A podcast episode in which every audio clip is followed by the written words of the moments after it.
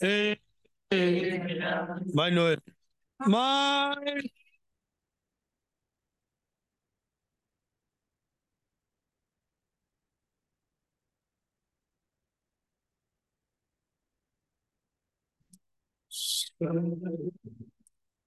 when Jesus is in. हमारे स्वर्गीय पिता आपको बड़े शुक्रगुजार हैं एक और नई सुंदर सुबह के लिए जो आपने बड़े रहम से हमें दिया कि आपके चरणों में आ सके। खुदावन आपका धन्यवाद देते हैं, यही वो दिन था, ये भोर का समय जब आप जी उठे और आप आज भी जीवित हैं प्रभु, और एक बार फिर से आपने हमें इकट्ठा होने का फजल बख्शा कि आप जीवित प्रभु के साथ संगति करने पाए।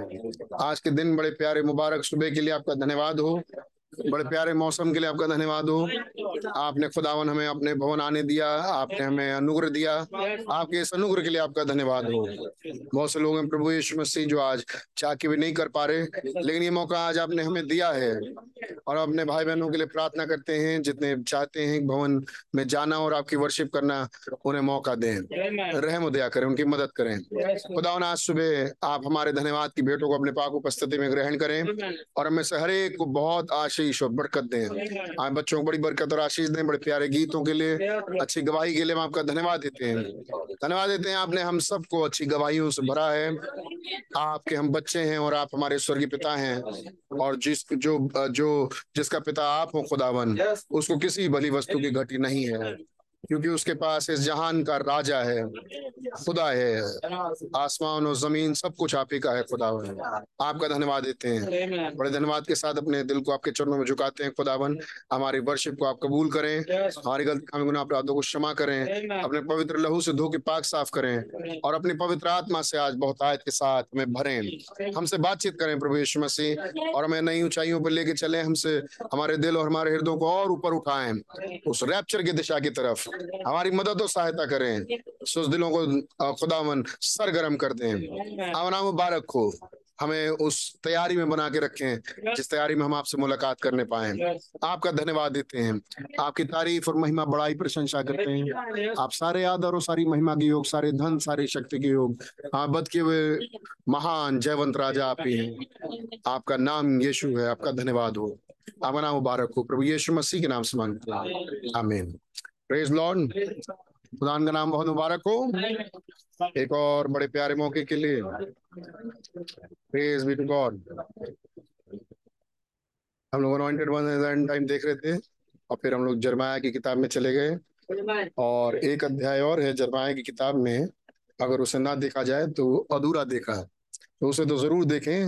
यिर्मयाह उसका बत्तीसवां अध्याय। आमीन,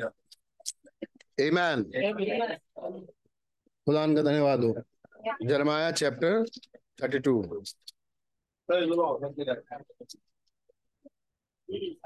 कैसे अपने किंग्समैन रिडीमर की तारीफ ना की जाए, हमारे छुड़ाने वाले निकट कुटुंबी की। आमीन। कौन है वो जिसने वो किताब ले लिया, वध किया हुआ हमारा मेमना, हमारा खुदावन, हमारा निकट कुटुंबी हुआ। उसका छठा पद, यिर्मयाह बत्तीसवां अध्याय थर्टी टू सिक्स्थ वर्स से। यिर्मयाह ने कहा, यहोवा का वचन मेरे पास पहुंचा, देख शल्लम का पुत्र हनमेल जो तेरा चचेरा भाई है, वो तेरे पास ये कहने को आने पर है, मेरा खेत जो अनातोत में है उसे मोल ले, क्योंकि उसे मोल लेने लेकर छुड़ाने का अधिकार तेरा ही है। अतः यहोवा के वचन के अनुसार मेरा चचेरा भाई हनमेल पहरे के आंगन में मेरे पास आकर कहने लगा, मेरा जो खेत बेन्यामीन देश के अनातोत में है उसे मोल ले, क्योंकि उसके स्वामी होने और उसे छुड़ा लेने का अधिकार तेरा ही है, इसलिए तू उसे मोल ले। तब मैंने जान लिया कि वो वचन कि वो यहोवा का वचन था, इसलिए मैंने उसे अनातोत के खेत के अपने चचेरे भाई हनमेल से मोल ले लिया, और उसे आ, और उसका दाम चांदी के सत्रह शकील तौल कर दे दिए। मैंने दस्तावेज में दस्तखत और मोहर हो जाने पर गवाहों के सामने वो चांदी कांटे में तौल कर उसे दे दी। तब मैंने मोल लेने के दोनों दस्तावेजों में, जिनमें शर्तें लिखी हुई थी और जिनमें एक पर मोहर थी और दूसरी खुली थी, उन्हें लेकर अपने चचेरे भाई हनमेल के और उन गवाहों के सामने जिन्होंने दस्तावेज पर दस्तखत किए किए थे, उन सब यहूदियों के सामने भी जो पहरे के आंगन में बैठे हुए थे, नेरिया के पुत्र बारूक को जो मसीहा का पोता था सौंप दिया। तब मैंने उसके सामने बारूक को यह आज्ञा दी, इजराइल के खुदा सेनाओं का यहोवा यूं कहता है, इन मोल लिए हुए दस्तावेजों को जिन पर मोहर की हुई है और जो खुली हुई है, इन्हें लेकर मिट्टी के बर्तन में रख दे। तो आज का मेरा सब्जेक्ट फिर से है vessels of God, not vessel of God, बर्तन नहीं, खुदा के बर्तन, मैंने ढेर सारे बर्तन, लेकिन यहाँ पर मिट्टी का एक बर्तन है। इन्हें इन्हें लेकर मिट्टी के बर्तन में रख दे ताकि ये बहुत दिन तक रहें, क्योंकि इजराइल का खुदा सेनाओं का यहोवा यूं कहता है, इस देश में घर और खेत और दाख की बारियां फिर से बेची और मोल ली जाएंगे।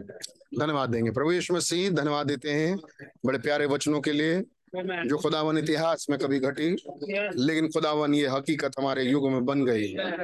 कैसे खुदावन आपका वचन फरमाता है, ये सब पुरानी बातें खुदावन जो आज एक आ, पुरानी याद है, खुदावन कैसे वो हमारे लिए एक तमसील रखी गई है और हमारे दिनों में ये हकीकत हो गई। खुदावन ये सब कुछ आपने हमारे लिए किया और आज उसकी असल जब हम यहाँ पर हैं, आप यहाँ पर हैं, वो दस्तावेज आपने उन्नीस सौ तिरसठ में खोल दिया, हमारे हृदयों में समो आया। हम आपके बड़े शुक्रगुजार हैं खुदावन।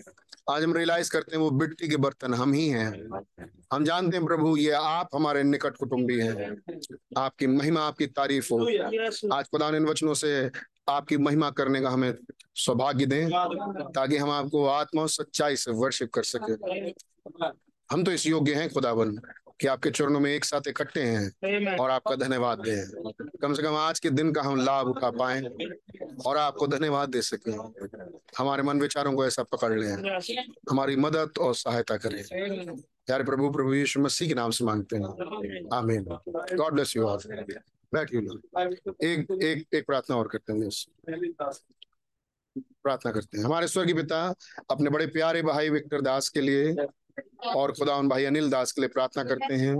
उन दोनों भाइयों की बड़ी मदद करें और आपको सेवक भाई खुदावन जो आ,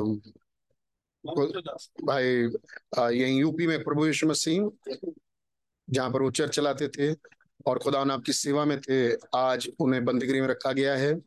लेकिन हम जानते हैं खुदावन ये बंदीगिरी भी थोड़ी दिनों की है, लेकिन हमारी दुआ है जब हम बाहर हैं तो हम उनके लिए प्रार्थना करते हैं कि आप हमारे भाई को वहां से छुड़ाएं और उन्हें रिस्टोर करें उनके कलीसिया में, ताकि वो आनंद के साथ आपके गवाह बन के आप जिंदा प्रभु की गवाही देने पाए।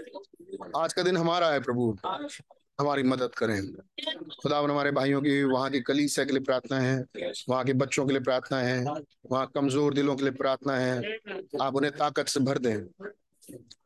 कैसे खुदावन जर्माया कैद खाने में गया और खुदावन वहां से कैसे निकाला गया, ये सब कुछ आपकी योजना थी, क्योंकि हम जानते हैं कि हम तो कैद में नहीं जा रहे हैं, ये सिर्फ एक ड्रामा है, लेकिन ये संसार कैद में जा रहा है जहाँ से वो कभी आजाद नहीं हो सकते। खुदावन आप अपने बच्चों को सिर्फ एक तस्वीर मात्र के लिए रखते हैं, आपका धन्यवाद देते हैं। लेकिन हमारे भाई की, उनके परिवार की, उनकी कलीसिया की, उनके बच्चों की, विश्वासी जनों की आप सुधि लें।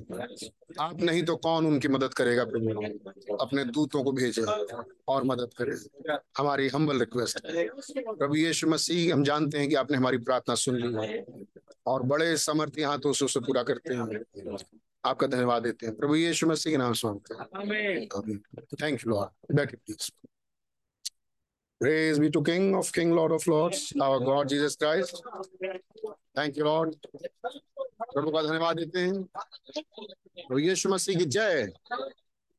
खुदा का नाम बहुत मुबारक हो बड़े प्यारे मौके के लिए जो प्रभु ने हम सबको दिया कि हम प्रभु के पास आ सके। आमीन। तो कितना बढ़िया है जो खुदा ने हमें मौका बख्शा। आमीन। हमें खुदा का धन्यवाद देना चाहिए। आमीन कि हम खुशी खुशी खुदा के भवन में आ सकते हैं। हॉस्पिटल में नहीं है, डिस्चार्ज हो गए हैं। खुदा का धन्यवाद हो। हाँ, प्रभु का नाम मुबारक हो। कि कोई खुदावन ऐसी संकट आने नहीं देते, संकट आती है चली जाती है। ये हमने वचन से देखा, ये संकट हमारे लिए नहीं आती।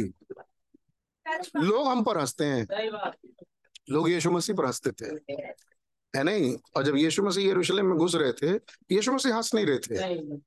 यीशु मसीह को मालूम था कि तबाह तो ये भी होने वाले हैं। यीशु मसीह रोए। चलो आखिरी में पढ़ेंगे ये वाली बात, तब ज्यादा मजा आएगा।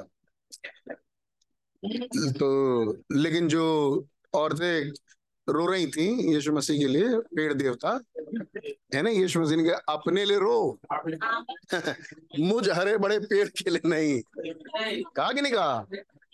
तो सब कहेंगे अरे कैसी बात कर रहे हैं आप, कोड़े आपको लगे, दर्द आपको हो रहा है, सहना आपको पड़ रहा है, सब दिख रहा है हमको, हमको सब दिख रहा है, तुमको जो दिखना चाहिए वो नहीं दिख रहा कि थोड़े समय के बाद बर्बादी किसकी है। मैं तो खड़ा हो जाऊंगा तीसरे दिन, ये तो मुझे मालूम है, है नहीं? तेरा क्या होगा, अब आगे वाला नहीं बोलना चाहिए, है नहीं? इस जमाने का हाल बहुत बुरा होने वाला है। जिनका हाल, जिनके लिए गुड मॉर्निंग है वो हम ही यहाँ पे हैं।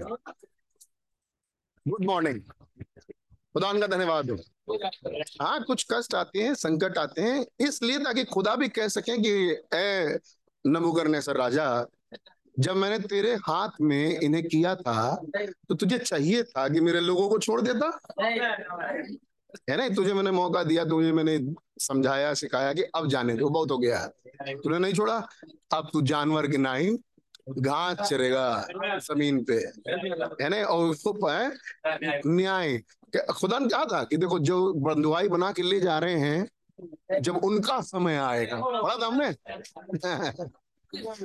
तो ये जान लो भाई, अगर आप विश्वासी हो, पता नहीं हो कि नहीं हो, आप जानो। अगर आप विश्वासी हो तो विश्वासियों के लिए तो भाई एक ही चीज है, रैप्चर। आमीन। हमारे लिए रैप्चर है। कोई हो सकता है कि आज जेल खाने में होगा, लेकिन उनके लिए रखा होगा रैप्चर। अगर कल रात को या आज सुबह या कल सुबह रैप्चर हो जाए तो वो तो गायब हो जाएगा, है नहीं? उनका क्या होगा जिन्होंने पकड़ा था, वो तो नहीं गायब हो पाएंगे भाई। आमीन। सो खुदा का धन्यवाद हो। गुजरे दिनों मेरा भी ऑपरेशन हुआ, by the grace of God बिल्कुल सुरक्षित मैं हॉस्पिटल से आया, बिल्कुल ठीक है। मीटिंग ले सकते हैं, मीटिंग लेने में, प्रचार करने में कोई बाधा नहीं आई। ऐसे फ्राइडे को भी सही रहे, खुदा उनका धन्यवाद हो। ऑपरेशन हुआ पच्चीस तारीख को, कौन सा दिन था? मंगलवार। मंगलवार को ऑपरेशन हुआ, शाम को भाई आशीष की मीटिंग देखे, है नहीं? लेकिन बड़ा मजेदार कुछ बातें रही। और पहले उसमें आ, क्या हुआ था कि पहले वो बहुत छोटा सा, इतना बड़ा सा एक दाना था, और वो ऐसे कैसे करते रहते थे उसको। तो मेरी वाइफ परेशान थी कभी कभी उसको देख के, हमेशा कि उसको दिखाना चाहिए दिखाना चाहिए। तो हमने एक दिन, कई साल से था, चार साल पाँच साल से था, तो हमने जाके एक दिन भाई आशीष के सामने, बच्ची हमारी, पापा बोलो इनसे, पापा बोलो इनसे। हम क्या, तब याद आया हमें, अरे आज भैया वो वही बोल रही है मेरे यहाँ पर ऐसे। तो भैया ने ऐसे ऐसे करा, कुछ नहीं, एक जांच करा लो फिर चीरा लग के निकल जाएगा। हमारे भाई सर्जन ठहरे हर चीज पे, चीरा लगे। हमने अरे नहीं नहीं, खा पी के या कुछ ऐसे, हाँ देखो ट्राई करो, पहले एक जांच करानी पड़ेगी। तो बताया मेरी वाइफ को कौन सी जांच करवानी है। हम आए, हमने नजरअंदाज कर दिया, हुआ वही जो उन्होंने बोला था। तो जब अचानक से वो रेडिश हो गया, फिर बड़ा हो गया, फिर उसके बाद पीलापन आ गया, फिर हमने डॉक्टर को दिखाया। जब डॉक्टर को दिखाया तो वो भी सर्जन थे, और खुदान भाई जो भी बड़ी आशीष थे, उन्होंने उस डॉक्टर को मेरे परिचय कराया, वहां पर लेके गए, और डॉक्टर ने अच्छे से देखा और बताया कि उसमें पस भर गया। तो थोड़ी समय के बाद पता चला कि उसमें पस आ गया, पहले नहीं पता था। डॉक्टर ने दवाइयाँ दी, धीरे धीरे वो वहां से लीक हुआ और वहां से बहने लगा। तो बड़ा खराब लगता था कभी कभी, तो पूछते रहते थे। फिर डॉक्टर दिखाया तो डॉक्टर ने सूखने की दवाई दी, by the grace of God वो सब सूख गया धीरे धीरे। फिर डॉक्टर ने कहा कि हम हमने कहा हम डॉक्टर ने कहा कि उसको हम चीर करके, अंदर पूरा भरा हुआ है, वो निकालेंगे। उन्होंने एक हल्का सा छेद किया। जब छेद किया तो उस दिन हमें ओटी बुलाया। उन्होंने, यहाँ पर लोकल दिया जाता है, मतलब उतने दूर का एरिया सुन्न हो जाता है। तो उन्होंने, मुझे इंजेक्शन से बड़ा डर लगता था, मैं कभी इंजेक्शन लगवाना नहीं चाहता, यहाँ कुछ है हमारे भाई बहन लोग पेट दर्द में इंजेक्शन, मगर हमारे मान का तो नहीं है भाई। तो वो डॉक्टर साहब डॉक्टर से डॉक्टर निकल तो वो जा रहे थे यहाँ पर लोकल इंजेक्शन लगाने सुन करने के लिए। हमें अरे डॉक्टर साहब कुछ नहीं कुछ नहीं बस इसी करते करते खट से लगा दिया। हमें अरे इंजेक्शन लग गया यहाँ पे। उतने देर में जब तक मैंने अरे अरे बोला उसने दो और लगा दिए।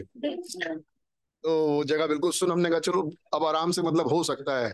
उसके बाद उसने अपना औजार औजार उठाया मेरे सामने यूं ऐसे वो टेढ़ा मेढ़ा इतना बड़ा बड़े। हमने यार ये छोटी सी चीज, हमको तो बताया था वैसे ऐसे कट लगाएंगे और निकाल देंगे।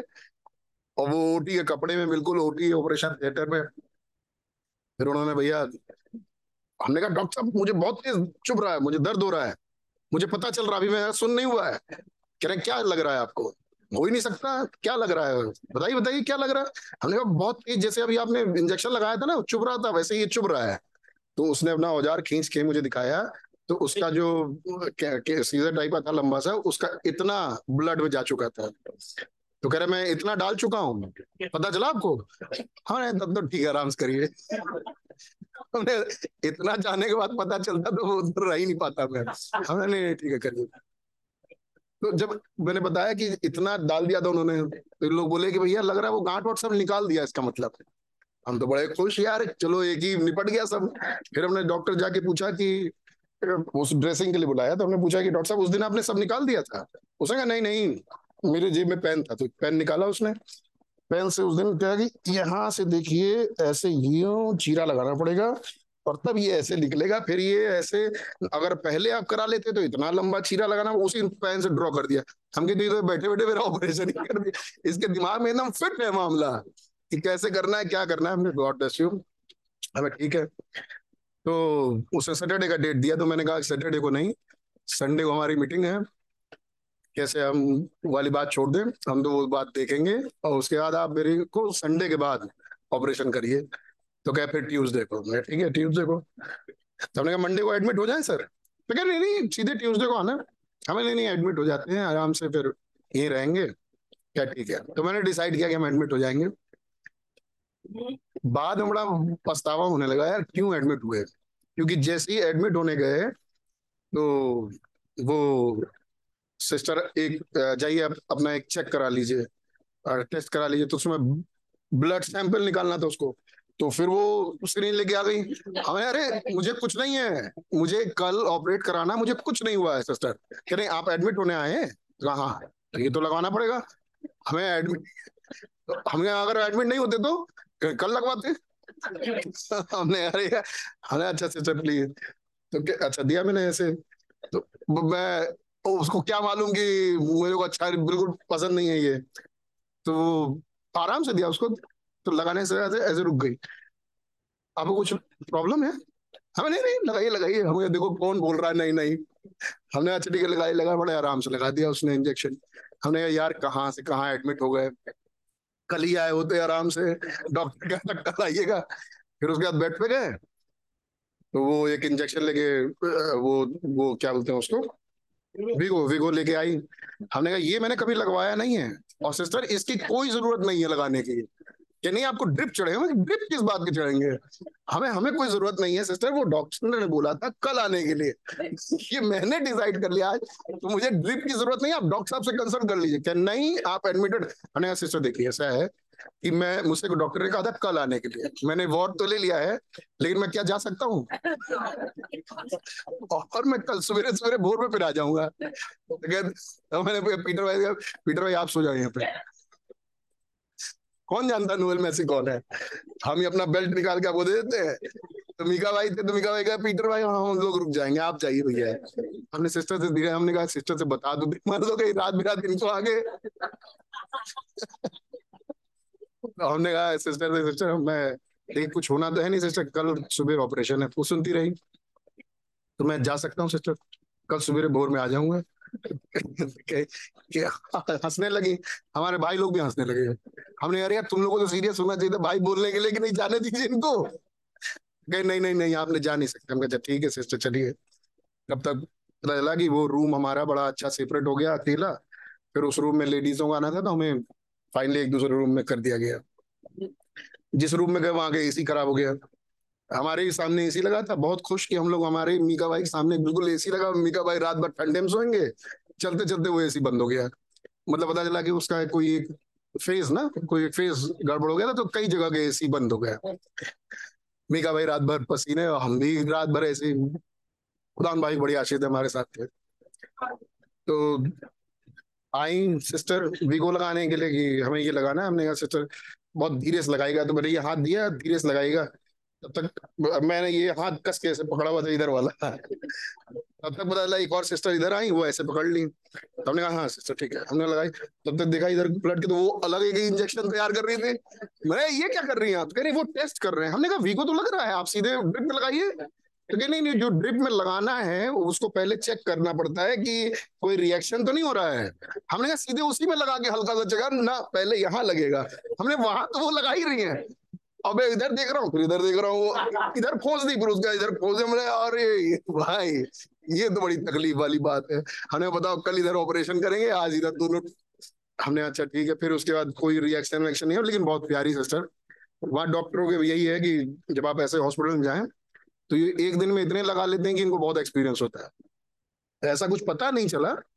आप लोग डरिए मत, डरने वालों को डरने दीजिए, आप डरिए, ऐसा कुछ हुआ नहीं। लेकिन भाई इंजेक्शन तो इंजेक्शन ही होता है यार। तो ड्रिप चढ़ने लगी और फिर दूसरे दिन ऑपरेशन के लिए डॉक्टर साहब बुलाए, वो टीम गए। तब तक तो बहुत चढ़ा चुके थे, तब तक तो उसी से चढ़ना था, तो कोई पता नहीं चला। भाई वो स्लाइन पर स्लाइन बदलते ही रहे। हम कहा आप जितनी स्लाइन बदलो कोई दिक्कत नहीं है, आप चाहे जितने बोतल चढ़ा दो।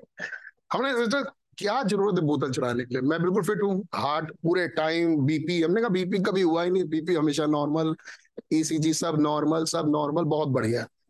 हमने हार्ट वाले का दिल हार्ट ठीक है क्या, अरे बिल्कुल ठीक है, आपको कोई दिक्कत नहीं है, बहुत बढ़िया, गॉड ब्लेस यू। उसका फिर फिर उसका टेस्ट, हमने कहा जब आपने बोला था बिल्कुल ठीक है, फिर उसका टेस्ट, कह रहे हैं जब आप वहां पहुंच नहीं जाएंगे। अच्छा ठीक है। फिर दूसरे दिन सुबह सुबह पता चला आठ बजे तैयार किया जा रहा पेशेंट को, बिल्कुल कपड़ा उपड़ा पहना के कि अब ऑपरेट ओटी में जाएंगे। तो हमने कपड़ा उपड़ा पहन के एकदम रेडी, हम रिलैक्स बिल्कुल ठीक ठाक बैठे थे। हमने चलो यार जल्दी निपटे, घर जाए, बहुत हो गया। वहां पहुंचे ओटी में तो डॉक्टर निखिल थे हमारे, वो डॉक्टर हमको दिखे, मैंने मास्क लगाया था, हमने ऐसे करके उनको हाथ दिखाया, तो कह हाँ ठीक डॉक्टर निखिल। हमने कहा हाँ चलो डॉक्टर दिखे तो ठीक बात है, ये पता नहीं बाकी आगे आगे जो करते रहते हैं ये बड़ी गड़बड़ है बात है, पता नहीं सब बातें डॉक्टर को मालूम है कि नहीं मालूम है। इतने ढेर सारी चीज लगानी चाहिए, लगा जा रहा है मेरे पेशेंट को जिसको कुछ नहीं है। हमने अच्छा ठीक है, खैर वो सब प्रोसीजर में होता होगा, वो लोग अपने मन से नहीं करते। उसके बाद मैं बेड पर लेट गया, वहां पर एक स्टाफ आई, कह लेंगे कि आपका नाम नोएल है क्या जी, नोएल मैसी। वो ओटी ओटी की सिस्टर थी, वो ओटी के सिस्टर अलग होती हैं। तो आपका नाम डॉक्टर, आपका नाम नोएल मैसी है जी। क्या मेरे भाई का भी नाम नोएल मैसी है। हमने बिल्कुल अपना भाई समझिएगा मुझे। क्या वो फैजाबाद में है क्या, अच्छा अच्छा। हमने कहा आपका नाम, वो पता नहीं कौन मराठन सिस्टर बताएंगे, तो हमने कहा अच्छा। हमने आप रोमन कैथलिक हैं, कह हाँ रोमन कैथलिक हूँ। हमने कहाँ जाती हैं आप चर्च, वहाँ कैथेड्रल हजरतगंज। अच्छा अच्छा। तो वो भाई आपके वो तो मैसी हैं, तो वो तो रोमन कैथलिक नहीं होंगे। तो क्या नहीं वो मेथोडिस्ट है। क्या एक्चुअली मेरे पापा मेथोडिस्ट थे और मेरी मम्मी रोमन कैथलिक। अच्छा अच्छा। तो वो पापा फैजाबाद में हैं, उनकी ड्यू, ड्यूटी लगी है, और मेरी मम्मी लखनऊ में ड्यूटी करती हैं। तो जब मैं लखनऊ आती हूँ तो कैथेड्रल चली जाती हूँ रोमन कैथलिक, और जब मैं पापा के यहाँ जाती हूँ तो मैं मेथोडिस्ट जाती हूँ। हमने कहा तो फिर कुछ फर्क लगता है आपको, ओटी में लेटे हुए अपना आराम से, अभी डॉक्टर नहीं आया तो टाइम पास। हमने कहा कि तो आपको कुछ फर्क लगता है सिस्टर, मेथोडिस्ट चर्च जाती हैं। फिर कहने अरे बहुत फर्क लगता है। हमने कहा नहीं नहीं मैं मूर्ति पूजा से रिलेटेड बात नहीं पूछ रहा हूँ, मैं वचन से संबंधित। कह रहे नहीं उसमें भी बहुत फर्क लगता है। जब तक बात आगे बढ़ती है एक डॉक्टर आगे, वो डॉक्टर मुझसे पहले भी मिले थे, बीसों सवाल किए मुझसे एक दिन पहले मुझे बुला के। बीस नहीं भैया, करीबन तीस चालीस क्वेश्चंस, मतलब बीस तीस सवाल का तो मैं टिक लगाया था भैया, वो तीस सवालों की लिस्ट थी मेरे ख्याल से वो। और उसके बाद वो दस पंद्रह सवाल तो मुझसे बैठा के पूछा, फर्क फर्क सवाल की कितने दूर पैदल चल सकते हैं, कितना मंजिल सीढ़ी चढ़ सकते हैं, और वॉक करने को दे दिया जाए एक बार में कितने किलोमीटर चल सकते हैं या कितनी दूर वॉक कर सकते हैं। बहुत क्वेश्चन। शराब पिए हैं, पीते हैं, नहीं पीते हैं, सिगरेट पिएंगे नहीं पीते हैं, बीड़ी पिएंगे नहीं पीते हैं, और तम्बाकू खाते हैं नहीं खाते हैं, कोई किसी किस्म का कोई नशीला पदार्थ या ये कब बीमारी, कोई इंजेक्शन लगता है, पचहत्तर किस्म के सवाल सब में नहीं नहीं नहीं नहीं नहीं नहीं तो आ, वही आए मेरे पास। और सही है, ठीक है, और सही है। इनको एक स्प्रे मारो यहाँ पे, स्प्रे हमें सॉरी मेरा मेरा जो ऑपरेशन है वो डॉक्टर निखिल करेंगे सर। हाँ हाँ मुझे मालूम है डॉक्टर निखिल करेंगे। हाँ जी, हमने कोई और ना कुछ शुरू हो जाए अपना ही हाथ साफ करने, हमने कहा डॉक्टर निखिल ही आने दीजिए, हमने कहा डॉक्टर निखिल करेंगे। हाँ बिल्कुल बिल्कुल डॉक्टर निखिल करेंगे, तो स्प्रे मारो। अच्छा एक काम करो इनको मिक्सर चढ़ाओ। हमने कहा सर वो डॉक्टर निखिल पिछली बार जब आए थे ना तो वो बताए थे कि क्या होना चाहिए। अगर नहीं नहीं आप डॉक्टर आप निश्चिंत रहिए, डॉक्टर निखिल आपका ऑपरेशन करेंगे। नहीं अच्छा इंजेक्शन में भरे, हमने कहा सर वो देखिए डॉक्टर निखिल ही हमको लगाएंगे वो इंजेक्शन। अरे मैं कुछ कर ही नहीं रहा हूँ आपको, आप आप बस चुपचाप, डॉक्टर निखिल आएंगे आपको। उतने में उसने मुझे यहाँ पर वो खटाखट तीनों इंजेक्शन लगा दिए। मुझसे बोलते बोलते नहीं कुछ नहीं, मैं कुछ करूंगा ही नहीं, सिर्फ डॉक्टर निखिल, मैं तो सिर्फ आपको कह रहा, मैं तो आपको सिर्फ यहाँ पे बेहोश करने के लिए हूँ बस। अरे यार, तो मुझसे कहा, तब वो सिस्टर से कहा किससे काम करो, इनको ऐसे नहीं, इनको किटामिन चढ़ाओ। तो मुझे याद मैं याद करने लगा किटामिन कहीं सुना है मैंने, किटामिन भूल गया था मैं, याद करने लगा। तो हमने कहा सर एक एक मिनट सिस्टर ये बताइए ये मिक्सर क्या लगाया आपने मुझे, ये क्या चढ़ाया, किस चीज के लिए? तो कहे वो सर आपको वो पेन ना हो, दर्द ना हो। हम अच्छा, हमने उसको पहले कह दिया था अपना भाई समझना है, तो मुझसे बड़ा प्रेम से बोले नहीं नहीं सर देखिए वो आपके पेन ना हो इसलिए आपको। अच्छा ठीक, तो बोला किटामिन, तो मैं पूछने जा रहा था कि किटामिन सर मैंने सुना है, मुझे याद नहीं आ रहा। तब तक उसने लगा दिया और तुरंत मैं पता नहीं कहाँ चला गया। फिर उसके बाद जब मैं होश में आया उठा तो मुझे लगा कि इतनी अच्छी गहरी नींद, तो मैं पहले तो मुझे यही रियलाइज हुआ कि मुझे याद नहीं है कि मैं इतनी अच्छी नींद कब सोया था, मुझे बिल्कुल याद नहीं था। इतनी गहरी अच्छी नींद और इतनी डीप स्लीप कि आपको कुछ नहीं मालूम, मैं बिल्कुल गहरी नींद में था। जब मैं उठा तो वो जो ओटे ओटी बॉय वो मुझे ऐसे ऐसे करके यहाँ पर वो चिपका रहे थे, वो सब टेप्स चिपका रहे थे, यहाँ पैकिंग हो चुकी थी मेरी और वो ऐसे ऐसे करके टेप चिपका रहे थे।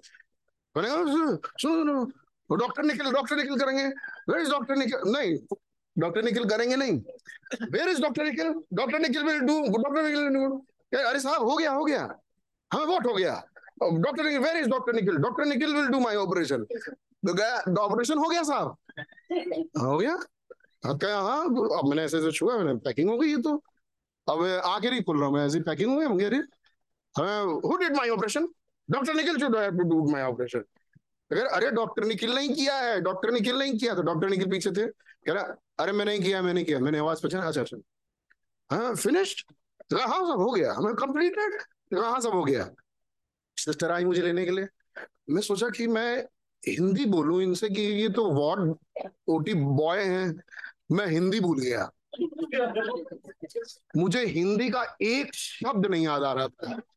मैं कोशिश कर रहा था कि यार वो तो वार्ड बॉय, वो क्या हिंदी इंग्लिश जानेगा। अब मैं सोचा हिंदी, कोई हिंदी के शब्द ही नहीं मुझे याद आ रहे। मैं उससे उससे बोल रहा हूँ कि where is doctor Nikhil, I want to talk to doctor Nikhil. कहा जी साहब जी साहब। तो सिस्टर आई, हमें sister where I am going, वो स्ट्रेचर पे मुझे कर रहे थे। हमने हाँ चलिए साहब चलिए, क्या हाँ हाँ मैं ऐसे घुस का मैं घसक के उस पर आ गया, लेट गया। हमें सुन sister where your your where you are shifting me, sir ward में वार्ड में। हमने I will not go to that ward, that AC was not working yesterday night, first book my private ward. Where is Doctor Nikhil? Call my doctor. I want to talk to my doctor. नहीं साहब वही वही चल रहा है, बस चल रहा है सर, चल रहे हैं, चलो चलिए बाहर चलिए। बाहर गए, हमें फिर सिस्टर को बुलाया, सिस्टर तो आई जी यस सर। तुमने sister I will not go to that ward, first book my private ward, my A C was not working yesterday night. मुझे याद है मीका भाई भी पसीने में थे, हम भी पसीने, हम उस वार्ड में नहीं जाएंगे। Sister and sister please call doctor Nikhil. हाँ यस सर अभी आएंगे, वो अभी आएंगे। फिर बाहर निकाल, तो मुझे महसूस हुआ कि अभी मुझे यहाँ से यहाँ लेके गए, अब मुझे यहाँ रखे, मुझे वो पूरा नजारा याद था, मुझे सब याद आ रहा था। फिर मुझे पता चला अब आंख नहीं खुल पा रही, तो वो लाके दिखाया बॉटल में कि साहब ये देखिए ये निकला है आपके अंदर से। तो वो इतना बड़ा सा पता नहीं क्या दिखाई दे रहा था, मैंने अपनी आंखें पर, हाँ maybe my wife was outside there, go and show her and listen come back and tell me that you shown her. जब मेरी पत्नी की जाके दिखाओ वहां बाहर बैठी होगी। तो गया इनको दिखाने के लिए, दिखा के आया, मुझे बताया कि मैंने दिखा दिया साहब, good go where is doctor Nikhil. मुझे बाहर ले जाने, मुझे याद आया कि मैं अब मैं बाहर निकल रहा हूँ, मुझे बिल्कुल महसूस हुआ मैं बाहर आ गया जब शोर शराबा हुआ है। अरे ममता ममता वेयर आर यू, हाँ जी जी मैं हूँ, हमें कम विद मी कम विद मी। तो ये सोचेंगे चलो भाई एक की तो पहली लाइन सुनी थी, अभी अभी तो पूरी कहानी बाकी थी। अब मुझे हिंदी याद ही नहीं आ रहा, मैं कोशिश कर रहा हूँ कि हिंदी में कुछ किसी से पूछूं कि मैं, अब मुझे हिंदी का कोई शब्द याद नहीं आ रही, बिल्कुल नहीं याद आ रहा था। तो मैं इंग्लिश में ही भैया जो याद था भैया वही याद था, मातृभाषा तो बिल्कुल गोल थी भैया। फिर मुझे महसूस हुआ कि ममता और ये लोग किसी से बात कर रहे हैं कि भैया ये सीढ़ियां हैं और ये, हाँ ममता don't go with steps come with me come with me. मुझे मालूम था कि ये लोग मुझे लिफ्ट से लेके जाएंगे, कम विद मी कम विद मी, हाँ जी जी अरे मैं साथ में ही हूँ, मैं साथ में हूँ जी जी आइए आइए। मैं वार्ड में शिफ्ट हुआ, वार्ड में शिफ्ट हुआ, sir call my doctor, doctor Nikhil, call doctor Nikhil immediately right now, call my doctor. कहा जी साहब अभी आएंगे अभी आएंगे, call my doctor, I want to meet my doctor, I want to sister I want. तो मेरा जुबान थोड़ी सी लड़खड़ाई वहां पे, तो मैं सिस्टर को समझाने लगा, मैंने कहा सिस्टर वो की जुबान थोड़ी लड़खड़ा रही है लेकिन मैं बिल्कुल होश में हूँ, बिल्कुल ठीक हूँ। तो मैंने कहा सिस्टर ये स्ट्रगलिंग है लेकिन ऑलरेडी ऑल राइट। वो कॉल माय डॉक्टर, जी सर अभी आएंगे। एक और सिस्टर आई वार्ड की, मैंने कहा call doctor Nikhil now, call I want my doctor right now. कि वो तो चले गए हमें, अरे अब तक तो सिस्टर्स कह रही थी वो थे, कह रही चले गए। मैं अच्छा, तो मैंने आवाज सुना अब्राहम भाई की आवाज आई, मैंने ममता से कहा ममता Abraham is not feeling well, आज कर दो go back go back to home. मैंने कहा अब्राहम की भी तबीयत ठीक नहीं थी, वापस भेजो हमें डेविड हमें सब कुछ सब हो सब ठीक, सब बातचीत कर रहे थे भैया, लेकिन हिंदी भूल गए थे, कुछ याद नहीं था कि हिंदी में किसको क्या बोलना है। बैठे हमने कहा all right all right, Mika भाई कह रहे जिंदगी में पहली बार इतना अंग्रेजी में बात करते सुने भैया। फिर उसके बाद ये लोग कह दिए सो, हमने कहा शायद पासा भाई भी थे, हमने कहा ममता my decision was absolutely right, I I didn't take my meeting on Saturday, I didn't took my operation on Saturday, otherwise I was not able to speak on Sunday right, my decision was absolutely right कि मैंने Saturday को मैं operation नहीं कराया। उधर pasta भाई कह रहे हैं मीटिंग मिलेगी मीटिंग मिलेगी। तो भैया मुझे कुछ याद नहीं था, बड़ा गजब का एक्सपीरियंस पहली बार जीवन में खुदा के रहम से। उसके बाद फिर सोए, जब दोबारा उठे तो हिंदी बोले, तब बोले हिंदी, सबसे बात बातचीत हुई और शाम होते होते काफी ठीक हो गए। फिर उसके बाद कुछ खा पी नहीं रहे थे, फिर पानी हल्का हल्का, फिर मीटिंग सुनते सुनते फिर दे दिए मोबाइल इन लोगों को, फिर मीटिंग लगाए सुन रहे थे कुछ। तो खुदा के by the grace of God दूसरे दिन से आ, आ, पूरा दिन भर तो पानी ही पिए, मतलब थोड़ा थोड़ा पानी, फिर वॉमिटिंग हो जाती, वो इंजेक्शन की वजह, वो कीटामिन जो है वो बहुत हार्ड क्या बोलते हैं उसको एनेस्थीसिया है, हार्ड है। लेकिन वो डॉक्टर दूसरे दिन आए, मैंने कहा डॉक्टर मुझे तो पता ही नहीं चला कि आपका ऑपरेशन किए, और कह रहे हैं तो थोड़ा डेंजर होता है कीटामिन थोड़ा सा, आपको थोड़ा चढ़ गया था, हंसने लगे हो क्या कर रहा था मैं, नजारा सब हॉस्पिटल वालों को मालूम था, तो हंसने लगे कि मैं कल क्या कर रहा था, डॉक्टर निकल डॉक्टर निकल। हमें चलो खुदा का नाम लेकिन मुबारक हो। उसके बाद भैया ठीक हुए और ऐसी कोई दिक्कत नहीं हुई और ड्रेसिंग हुई। उसके बाद मैं डॉक्टर के पास पहुंचा, मुझे बुलाया था टाँका कटने के लिए एक हफ्ते बाद, जब टाँका देखे सारा सूख गया। मैंने कहा सारा सूख गया डॉक्टर साहब, हाँ तो चलिए आप टाँका कटवाइए सिस्टर, आप टाँका काटिए। हमने कहा चलो यार आज टाँके भी खत्म, कह रहे सिस्टर देखिए चार काटिएगा, मतलब आधे काटिए, आठ टाँके लगे कि आधे काटिएगा आधे रहने दीजिएगा। मैंने कहा क्यों आधे रहने दीजिएगा, जब तक जब तक उनसे पूछे वो चलेगा। सिस्टर से मैंने पूछा सिस्टर ये सब तो सूख गए तो आधे क्यों, तो कह रहे पता नहीं क्यों डॉक्टर ने कह दिया है तो आधे कटेंगे, फिर आना पड़ेगा टाँके कटवाने के लिए यार, जबकि सब सूखा हुआ है। तो मंडे को यानी कल मेरे बाकी टाँके कट जाएंगे। तो अभी चार हैं, लेकिन by the grace of God बिल्कुल सही है। मैं सब सब मजा लो, हमारे यहाँ जितने आते हैं सब उन्हें मजा लिया इन सब बातों का, उन्हें सबको मजा दिलाया जाए। खुदा का नाम बहुत मुबारक हो, प्रेज बी टू गॉड। सब कुछ बड़े आराम से हुआ। मैं अपनी वाइफ को खुदा का धन्यवाद देता हूँ, अपनी वाइफ के लिए बहुत बहुत केयर किया उसने और बड़ी मदद करी। अपने भाइयों के लिए, उनके परिवारों के लिए, गॉड ब्लेस यू। उन सारे परिवारों के लिए जिन्होंने दुआएं की, फोन पर हाल चाल लिया, भाई जकरिया को, उनकी मिसेस को खुदा बड़ी बरकत राशि दे आए। खुदा का नाम मुबारक हो, खुदा बड़ी बरकत राशि दे। मैंने ऐसा नहीं पाया कि बहुत कमजोर हैं, वीक हैं, बोल नहीं सकते या प्रचार नहीं ले सकते। हाँ थोड़ा थोड़ा रहा, थोड़ा थोड़ा तो चोट में भी हो जाता है लोगों को। तो ऐसा कुछ नहीं रहा कि ऑपरेशन हुआ है ऑपरेशन हुआ है और ऐसा कुछ नहीं। वो जो था वो उसी समय था, ऑपरेशन हुआ उसी समय पता चल रहा था कि इनका इन्हीं का ऑपरेशन हुआ है। लेकिन उसके दूसरे दिन से डॉक्टर साहब आए, मैं पानी पे मुझे रखा। हमने कहा कि आज मुझे लग रहा है कि मैं सब खा पी सकता हूँ। सिस्टर कहना नहीं नहीं नहीं नहीं आपको पानी पीना है जब तक डॉक्टर ना बोले। डॉक्टर से डॉक्टर गुस्से के साथ पहला सवाल किए, और क्या खा रहे? हमने कहा सर तब से पानी पर रखा। इन्होंने कह रहे अरे चिकन खाइए। हमने सुन लो चिकन खाइए। हमने कहा बिल्कुल बिल्कुल डॉक्टर साहब बिल्कुल बिल्कुल। तो पहला ही लाइन था कि भैया आप सब कुछ खा सकते हैं, कोई ऐसी दिक्कत होना। पहले दिन जब वो मेरा चीरा लगाए थे, ओटी में लेके गए थे, उस समय आम आया था मेरे घर में, बड़ा प्यारा प्यारा है। तो हमने कहा कि भाई घाव में आम नहीं खाते हैं। तो हमने डॉक्टर से डॉक्टर को दिखा के मैं निकल गया था। मैं फिर वापस डॉक्टर के पास गया, मैं डॉक्टर साहब वो मैं आम खा सकता हूँ? कह रहे अरे आम मिठाई जो खाना खाइए, आपको कुछ नहीं होगा। हमें ठीक है डॉक्टर साहब, गॉड ब्लेस, बहुत बढ़िया डॉक्टर। कहे कि सब खा सकते तो अच्छा ही है। खुदा का नाम मुबारक हो। ये भी खुदा का रहमी है, हम जाते हैं चले आते हैं, खुदा का धन्यवाद हो।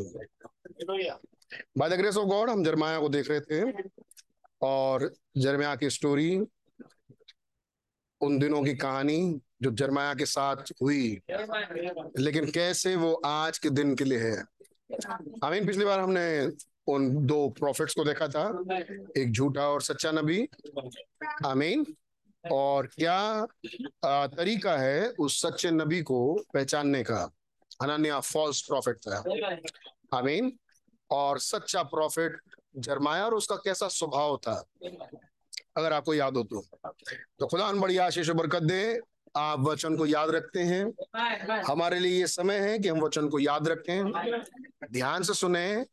और मैं पर्सनली क्या बोलूं, लेकिन आ, मैं स्पेशली बोलूंगा, ये जो भाई लोग बैठते हैं, आप लोग अपने हाथ क्यों नहीं उठाते हैं धन्यवाद में, हाँ तारीफ में? वहाँ प्रचार चल रहा होता है, जब तो गीत चल रहा होता है, तो लोग जोर जोर से आमीन और हालेलुया बोलते हैं, लेकिन कुछ भाई लोग अपने हाथ तक नहीं उठाते, बड़ी मुश्किल से आमीन। ये ये वाला जो स्टाइल होता है ना, मतलब उठा लिए हम भी, है ना, दिस स्टाइल इनको अच्छा नहीं लगता।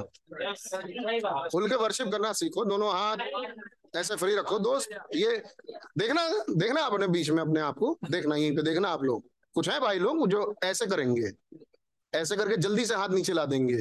वो ऐसा इसलिए करते हैं क्योंकि अंदर एक आत्मा है जो कचोटती है, फ्रीली हाथ उठाने नहीं देती। उठाओ हाथ, देखो कि आपके हाथ फ्रीली उठते हैं। उठा हाथ, देखो कि अपने हाथ फ्रीली उठा पाते हो या लग रहा कि जल्दी खींच लें जल्दी खींच लें। कौन देख रहा होगा? सबको देख ही रहे हैं अभी, देखो सब लोग देख ही रहे हैं, उनको हाथ उठाए हुए हैं, है नहीं? मत दिखाओ, चिंता मत करो, हम तो दिखा के हाथ उठाते हैं। हमारे यहाँ आज सवेरे पार्सल देने वाला है, हमने कहा ले जाओ यार वापस। कह रहा अरे सर आप पास में ही तो आ जाइए। हमने कहा ना ले जाओ वापस, कल ले लेंगे, परसों ले लेंगे, क्या दिक्कत है? कौन सा पार्सल भागा जा रहा है? जब आ गया लखनऊ में तो हमारे पास हमको तो मिलेगा ही मिलेगा। तो आपके पड़ोसी को दे दें, हमके बात कर लो यार। पड़ोस वाले ने कहा अरे सर आपका पार्सल है ले लीजिए। हमने कहा सर हम मीटिंग में हैं, हम चर्च मीटिंग में हैं, हम संडे को। अच्छा अच्छा अच्छा अच्छा हमें रखने का मन हो सर, रख लीजिए, मैं आऊंगा दोपहर में शाम को तो ले लूंगा। अरे नहीं नहीं बिल्कुल बिल्कुल आप आगे ले लीजिए, हमें बिल्कुल बिल्कुल ले लेंगे, है नहीं?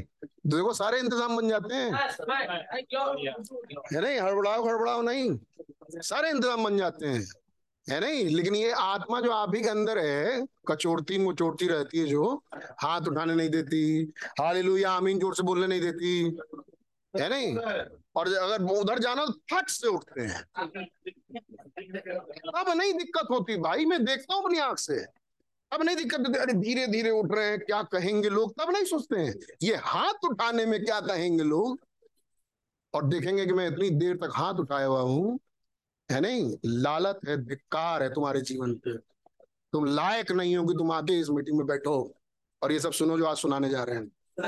वर्शिप करो यार, खुल के वर्शिप किया करो, है नहीं, खुल के वर्शिप करो और प्रभु की आराधना स्तुति करो, है नहीं। ये गुपचुप गुपचुप कर लेते हो, बहुत बढ़िया बात है। आपके दिल हृदय में खुदा बातचीत करते हैं और आप सच्चे सच्चे ईमानदार हैं खुदा के साथ, बड़ी अच्छी बात है। लेकिन जब भरी सभा में आओ तो भरी सभा में मुंह खोल के खुदा का धन्यवाद दो, है नहीं। किसी से डरो नहीं, किसी से घबराओ नहीं। जब भरी सभा में आ ही गए हो, धन्यवाद देने धन्यवाद दो। अगले संडे आ पाएंगे नहीं आ पाएंगे खुदा जाने, आज तो आए, हम्म आज तो आए, खुदा का धन्यवाद देंगे, है नहीं। ये नीचे रहते थे, एक सामान उतार रहे थे अपने अलमारी के ऊपर से, और यहाँ से ये खिंच गया था। मेरा फ्राइडे की मीटिंग थी और यहाँ से खिंच गया था, नस पूरे मसल्स बिल्कुल पता चला कि मेरी मसल्स क्रैक हो गई है, है नहीं। सॉरी इस साइड, शायद इस साइड मसल्स बिल्कुल पता चला कि क्रैक हो गई। और उसके बाद ये हाथ ऐसे करें तो दर्द, ऐसे करें तो दर्द। और आठ बजे की मीटिंग और छह बज रहा था, पांच नहीं दो दो बज रहा हुआ, दो तीन, है नहीं। और यहाँ सामने पापड़ रखा था, खाना खाने बैठे थे, ये ऐसे ऐसे करके खा रहे थे बस, यहाँ से यहाँ, और यहाँ से पापड़ नहीं उठा पा रहे थे, इतनी पेन थी, हाथ ही नहीं पहुंच पा रहा था। हमारी वाइफ पूछती है पापड़ खाएंगे, हमने कहा हाँ, तब तक वो उठाएं खा ले। हमने बताओ यार, हमने हमने भी साफ जवाब नहीं दिया था क्या करते, तो हमने कहा बताओ यार ये हाल हो जाता है। फिर मुझे मीटिंग लेंगे, हमने कहा सात बजे तक बता दूंगा, by the grace of God सात बजे बिल्कुल फिट हो गया, एक प्रार्थना और बिल्कुल ठीक हो गया। आप खुदा के भवन में सुबह सुबह आ गए। कितने लोग टू व्हीलर से आए, अपने हाथ उठाए। बारिश आपके आपका इंतजार की, चर्च पहुंच जाओ, मीटिंग शुरू हो जाए तब होंगी। हाँ, झूम के बारिश हुई है अभी मूसलाधार, निश्चित नहीं आ पाते, कहीं बीच रास्ते में खड़े रहते हैं, है नहीं। खुद भीग जाते हैं, अगर अकेले जाना होता यार बीवी बच्चों को थोड़ा भिगा देंगे, है नहीं। तो भाई आपको तो रुकना ही पड़ता है, लेकिन देखो मौसम है नहीं। थर्सडे फास्टिंग मीटिंग के दिन भैया बारिश हुई, जब जाना हुआ बिल्कुल शांत। आज सुबह बारिश हो रही है, मूसलाधार हो रही है, बहुत तेज, है नहीं। आप चर्च में आ गए, उसके बाद हो रही है। आमीन ना ना काहे के लिए मत उठाओ हाथ, मत उठाओ हाथ। वो जहान का खुदा ना आपके लिए बड़े बड़े काम करे, हाथ भी नहीं उठाओ, कोई देख लेगा तो, है नहीं। कहीं जो जोर से हाथ उठा के आमीन बोल दिए तो कोई क्या कहेगा, है नहीं, कि आज बड़े धर्मी बन रहे हैं। अरे हमने नहीं चिंता की तो तुम्हारे पास ये आत्मा कहां से आई। हाँ भैया उठाओ हाथ, ये हाथ उठाओ, ऐसे उठाए रहोगे दर्शन भाई, है नहीं। और ऐसे उठा के धन्यवाद दिया करो, जीसस थैंक यू जीसस। अरे ऐसे गरज के बोलो, गरज के बोलो। ये बोलते वक्त बच्चों का बहाना ना मारना, बच्चा पकड़े थे इसलिए बोल नहीं पाए, ये सब नाटक मत करना यहाँ पे, है नहीं। उसको रखो साइड और उठाओ हाथ, वो बच्चा सीखेगा। वही बच्चा कल तुमको कहेगा माँ तुमने क्यों नहीं वर्शिप की, बाप तुमने क्यों नहीं सिखाया मुझे। और अपने आगे आप दूसरे बच्चों को देखोगे, क्यों देखो वो हालेलुया कर, हमारा बच्चा चढ़ा क्यों नहीं हालेलुया बजा रहे, तुमने नहीं कराया था, है नहीं। उसको मारने से क्या फायदा मिलेगा बच्चों को। आमीन भैया, ये बहाने बनवाए, ये सब क्यों कैसे आप बता देते। जमाने बीत गए यार, देखते देखते अठारह साल हमको ही प्रचार करते हो गया, पब्लिक को देखते। आमीन, इतना तो कुछ दिखता ही है। इसलिए भैया ये हाथ उठाओ और जोर से चिल्ला के बोला करो आमीन हालेलुया प्रेज लॉर्ड। जरमाया के संकट और प्रॉब्लम्स आए, लेकिन वो जरमाया के लिए नहीं थे, वो सिर्फ खुदावन ने तस्वीर रखा। आमीन, याद आपको, लुंगी पहन घड़ा ले, आमीन। और वो संकट और परेशानी कहाँ से आ रही थी, उत्तर की तरफ से, तुझे क्या दिखता है? मुझे उत्तर की दिशा से एक घड़ा उल्टा हुआ दिखाई देता है। बिल्कुल ठीक दिखता है दोस्त, पूरे बावन चैप्टर तक यही होगा कि उत्तर की तरफ से एक राजा अटैक करने आएगा। आमीन, यही हुआ जो उसने देखा था। आमीन, वो उत्तर की तरफ से, कुछ याद आया आपको? आमीन, watch Russia, watch Russia, king of the north, और हम लोग वही देख रहे थे उत्तर की दिशा से। आमीन, नबूकदनेस्सर किधर से आया? उत्तर की तरफ से। आमीन, और फिर यिर्मयाह को खुदा ने एक के बाद दूसरा, दूसरे के बाद तीसरा चिन्ह दिया। आमीन, तू ये कर, तू ये कर, तू ये कर, तू घड़ा, तू घड़ा ले, तू सुराई ले, सुराई को तोड़ डाल। आमीन, ये सब जो तू कर रहा है यिर्मयाह, ये सब तू, तेरे ऊपर सिर्फ एक मैं तस्वीर बना रहा हूँ, ये बताने के लोगों को कि तुम्हारा हाल ऐसा होगा। आमीन, एग्जैक्टली राइट। यिर्मयाह कैद खाने में गया, यिर्मयाह को कुएं में डाला गया, यिर्मयाह को कुएं से निकाला गया। आमीन, बंदीगिरी में डाला गया, दुख की रोटी, ये सारा हाल उनका हुआ। यिर्मयाह बिल्कुल ठीक रहे, बेला गीत गाते। आज यिर्मयाह उस अय्याम में है जहाँ खुदा है। आमीन, जहाँ से वो खुदा उनके प्रेमी, इज दैट राइट? और वो एक मेजर प्रॉफिट्स में से एक है यिर्मयाह नबी। आमीन, और बहुत प्यारे प्रॉफिट, और क्या खुदावन का आ, नबी है वो। आमीन, बहुत ऊंची चीज। आमीन, खुदा का नाम, मसीह की तस्वीर यिर्मयाह में। क्या बात सही है? बिल्कुल सही है। इसी तस्वीर में मसीह की एक और तस्वीर यिर्मयाह ने इस चैप्टर में निभाई, जिस चैप्टर को हमने पढ़ा, और वो है निकट कुटुंबी की। आमीन, ये निकट कुटुंबी की तस्वीर हमने काफी चैप्टर्स इसके देख लिए हैं। मैं अब यिर्मयाह के चैप्टर्स नहीं देखूंगा, मैं आगे इस मैसेज में बढ़ूंगा, anointed one at the end time. बस ये आज देखने आए हैं, ऑफ कोर्स हम ये देखते हुए आगे बढ़ेंगे। तो मैं क्या से आप खुश होंगे, आनंदित होंगे? खुदा का धन्यवाद हो। आमीन, मैं बहुत आनंदित हूँ, खुश हूँ उस बात से जो मैं देखने जा रहा हूँ आपके साथ। Praise the Lord. बत्तीसवां अध्याय है, उसकी पहली आयत से भी पढ़ते जाइए। यहूदा के राजा सिदकिय्याह के राज के दसवें वर्ष में, जो नबूकदनेस्सर के राज का अठारहवां वर्ष था, यहोवा की ओर से ये वचन यिर्मयाह के पास पहुंचा। उस समय बेबीलोन के राजा की सेना ने यरूशलेम को घेर लिया था। अब यरूशलेम घिर चुका था। ये यिर्मयाह की किताब बेसिकली छह हिस्से में है। आ, मेरी इंग्लिश की बाइबल में वो लिखे हुए हैं, part one, part two, part three, part four, part three, part five, part six. एक से तीस चैप्टर तक पहला पार्ट है, और तीस चैप्टर, ये तीस चैप्टर, और तीस से छत्तीस तक दूसरा पार्ट, छत्तीस से उनतालीस तक तीसरा पार्ट, उनतालीस के बाद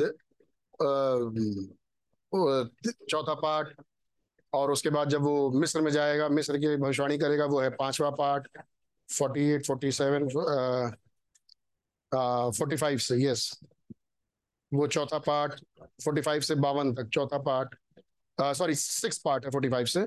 उसके पहले वो पांचवा पार्ट है, दो दो तीन चैप्टर जब वो मिस्र में है, ऐसे करके वो उसको पार्ट वाइज डिवाइड किया है। uh, तैंतालीस से चौवालीस तक, तैंतालीस चौवालीस ये मिस्र की कहानी है, मिस्र में यिर्मयाह नबी, और तैंतालीस चौवालीस ये पांचवा पार्ट, उसके बाद छठा, छह पार्ट में यिर्मयाह की किताब बटी है।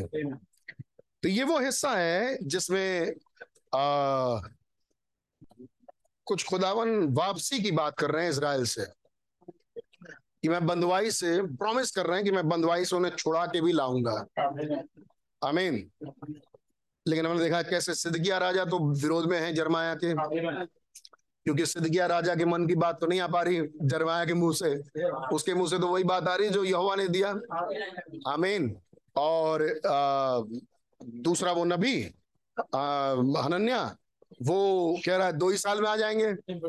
सबसे पहला शख्स है यिर्मयाह ही आमीन बोलने वाला। आमीन, ये सब हमने देख लिया खुदा के रहम से। इसके बाद सिदकिय्याह ने यिर्मयाह को पकड़ लिया। एक सेकंड वेट करिए।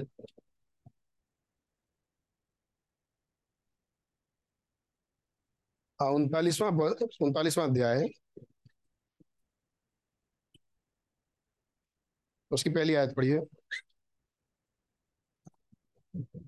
यहूदा के राजा सिदकिया के राज के नवे वर्ष के दसवें महीने में बेबीलोन के राजा नव... उनतालीस नहीं सॉरी उनतीस उनतीस अध्याय है ट्वेंटी नाइन सॉरी भैया ट्वेंटी नाइन उसका पहला पद पढ़िए। उसी वर्ष यिर्मयाह नबी ने इस आशय की पत्री उन पुरानियों और भजकताओं और साधारण लोगों के पास भेजी जो बंदियों में से बचे थे, जिनको नबूकदनेस्सर यरूशलेम से बेबीलोन को ले गया था। हाँ। ये पत... तो ये बेबीलोन में गुलाम बना के रखे हुए लोग हैं, उनको लेटर लिख रहा है यिर्मयाह। आमीन। हम पूरा नहीं पढ़ रहे। दसवां पद यह यहोवा यूं कहता है, बेबीलोन के सत्तर वर्ष पूरे होने पर मैं तुम्हारी सुधि लूंगा और अपना ये मन भावना वचन कि मैं तुम्हें इस स्थान में लौटा ले आऊंगा पूरा करूंगा पूरा करूंगा। ये लेटर लिख के दिया उसको पूरा लंबा चौड़ा। खुदावन के जो मैसेज था वो बेबीलोन भिजवाया उसने, बेबीलोन में गुलाम बने लोगों को, है नहीं कि मैं आपको वापस छुड़ा के लेके आऊंगा। यहोवा कह रहा है सत्तर साल के बाद, है नहीं। राज राज देश देश में ये प्रचार कर रहा है यिर्मयाह। हमें हमने देखा था कैसे ये घूम घूम के हर जगह जगह ब्रदर ब्रैनम। आमीन। और आ, लेकिन देखिए इसमें भी कम कम नहीं बवालिया। चौबीसवां पद नेहलामी शमया से तू ये कहे, इस्राएल के खुदा यहोवा ने यूं कहा है, इसलिए कि तूने यरूशलेम के सब रहने वालों और सब याजकों को और मासेया के पुत्र सपन्या याजक को अपने ही नाम की इस आशय की पत्री भेजी कि यहोवा ने यहोयादा याजक मतलब के यहाँ शमाया ने वहाँ के लोगों को पत्री भेजी। बड़े बड़ी लेटर चल रहा है, एक तरफ यिर्मयाह का लेटर चल रहा है, एक तरफ दूसरे प्रॉफिट्स का लेटर चल रहा है। आमीन। तो no no doubt false prophets के लेटर भी हैं और ट्रू प्रॉफिट के लेटर भी हैं, है नहीं। जब फॉल्स प्रॉफिट्स के लेटर वो पढ़ते हैं तो वो लोग कहते हैं अभी तुरंत कुछ ही साल में तुम्हारा छुटकारा हो जाएगा, चिंता ना करो। जब ट्रू प्रॉफिट पढ़ते हैं वो कहते हैं सत्तर साल, है नहीं।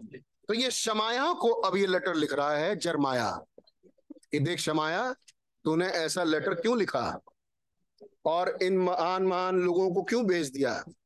आज हमारी पढ़िए कि यहोवा ने यहोयादा याजक के स्थान पर तुझे याजक ठहरा दिया ताकि तू यहोवा के भवन में रखवाल होकर जितने वहां पा, पागलपन करते हैं और भजकता बन बैठे हैं उन्हें काट में ठोके और उनके गले में लोहे के पट्टे डाले।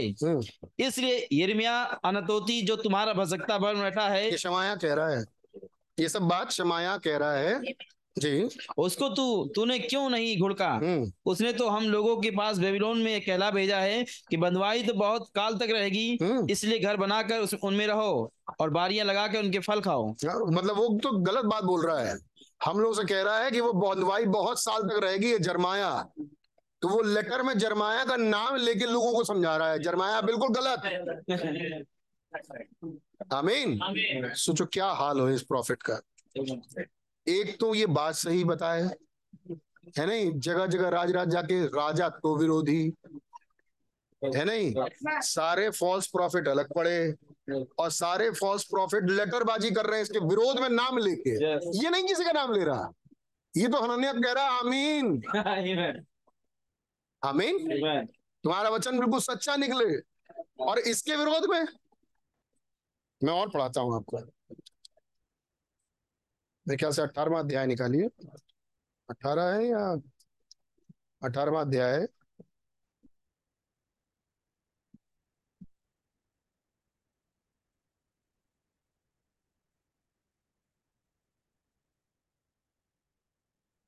एक सेकंड,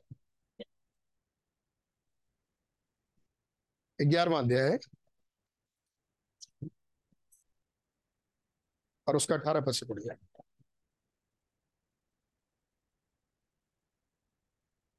यहोवा ने मुझे बताया यहोवा ने मुझे बताया और ये बात मुझे मालूम हो गई क्योंकि यहोवा ही ने उनकी युक्तियां मुझ पर प्रकट की। यहोवा ने उनकी युक्तियां मुझ पर प्रकट की कि आप लोगों ने मुझे यहाँ तीन कारणों से बुलाया है।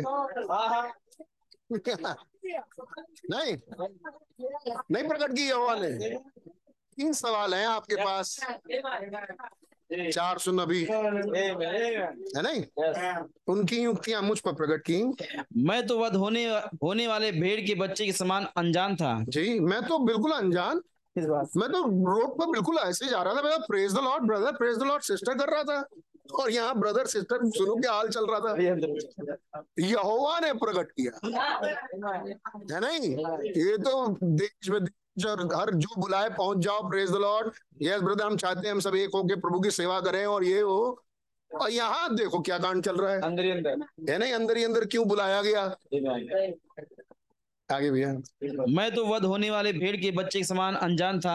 मैं न जानता था कि वे लोग मेरी हानि की युक्तियां ये कहकर करते हैं। सब मालूम चल गया इसको है नहीं। ये कहते हैं आओ हम फल समेत इस वृक्ष को उखाड़ दें। फल समेत कौन सा वृक्ष? जर्माया प्रॉफिट, प्रॉफिट रूपी वृक्ष। याद है आपको दूल्हा रूपी वृक्ष, दुल्हन रूपी वृक्ष, नबी रूपी वृक्ष, सुना है आपने? यहाँ देखो बिल्कुल साफ साफ है। आओ हम इस वृक्ष को उखाड़ दे। किस वृक्ष को? प्रॉफिट रूपी जर्माया को। जी और जीवतों के बीच में से काट डालें। जीवतों के बीच में से काट डालें, तब इसका नाम तक फिर स्मरण न रहे। इतना इतनी कुड़ान काट डालें कि इसका नाम तक याद ना रहे। इसका नाम हर दीवार के खम्भों से, हर नगर के चौराहों से, हर स्तंभ से ये नाम मिटा दिया जाए, यहाँ तक कि हर मुंह से इसका नाम मिटा दिया जाए। जब जोते उड़े है ना, जिस दिन जिस दिन दिन आया मिस्र के उकाब के उड़ने का, क्या बोला था मिस्र के क्यों का मिस के उकाब अपना रास्ता ले लिए, तो जिस दिन दिन आया जाने का yes. आज मैं अपना ही कसम तोड़ रहा हूँ, अपने ही मुंह से उसका नाम ले रहा हूँ, मोसेस पहला है नहीं। वो नाम मिटाया नहीं जा पाया। हालेलुया। नाम यहाँ तक कि नाम तक फिर स्मरण अरे किताब बन गई बाइबल में नाम की। जहाँ नाम का सवाल था है नहीं, देखो युक्तियां है नहीं, युक्तियां बनाने वालों की युक्तियां देख लो। आखिरकार हमने उसे पकड़ ही लिया है ना। सुनो, आखिरकार हमने उसे पकड़ ही लिया, हमने उसको जेल खाने में डलवा दिया। ऐसा ही होता है हर्ष। आज उसका नाम बाइबल में लिखा है और मेजर प्रॉफिट में से एक है। इस समय सोचो, ये जो वध करने की युक्तियां बना रहे थे, आज इनका दशा क्या सोच रहे होंगे, ये इन्हें क्या हाल हुआ होगा। और इस समय अगर कहीं से सुन पा रहे हो है नहीं, हमने तो सोचा था कि इसका नाम तक मिटा, आज क्या हाल होगा। कौन थे ये? जान के ताज्जुब होगा आपको। बढ़िए।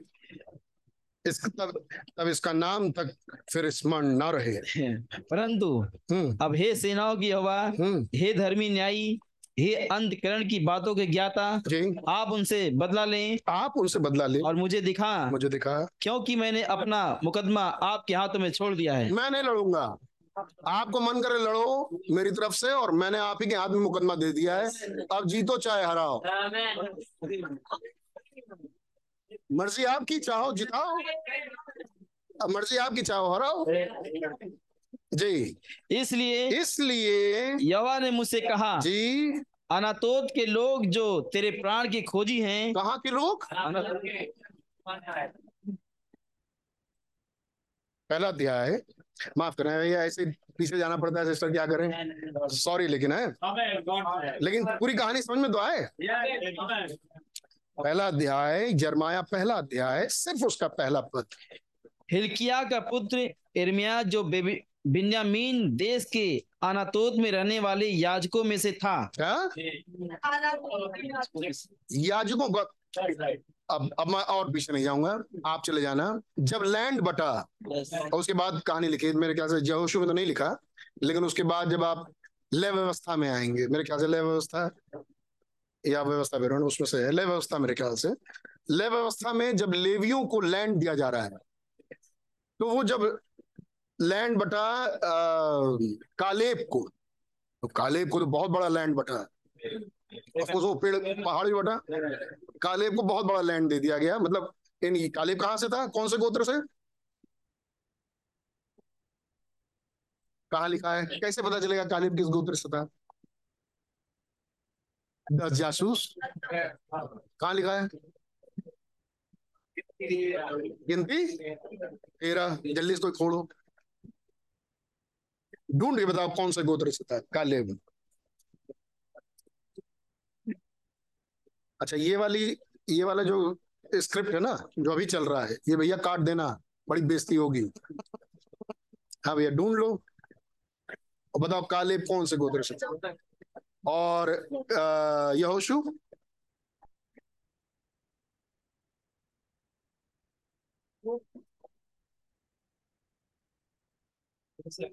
वो मिलेगा नहीं ऐसे पढ़ने में, क्योंकि उसका यहोशू नाम तो बाद में रखा गया ना, उसी में मिलेगा नीचे कि फलाने का नाम यहोशू रखा गया है। बताओ यहोशू कौन से गोत्र से था, देखें कौन फर्स्ट आता है। हम्म नहीं, गाद, गाद की गोत्र में से। आयत पढ़ दो भैया जब मिल गया तो। गाद के गोत्र में से माकी का पुत्र गुएल, जिन पुरुषों को मूसा ने देश का भेद लेने के लिए भेजा था उनके नाम यही हैं। और नून के पुत्र होशे का नाम, नून के पुत्र होशे का नाम उसने यहोशू रखा। ऊपर ढूंढो नून का पुत्र होशे किस गोत्र से था, ऊपर की आयतों में। अब होशे को ढूंढो, यहोशू को नहीं। एप्रेम के घराने का क्या कौन था, यहोशू। और ऊपर नाम क्या लिखा उसका, होशे, जिसका नाम यहोशू रखा गया। आमीन। ये था एप्रेम के घराने का। और कालिब किस घराने का था, यहूदा के घराने का।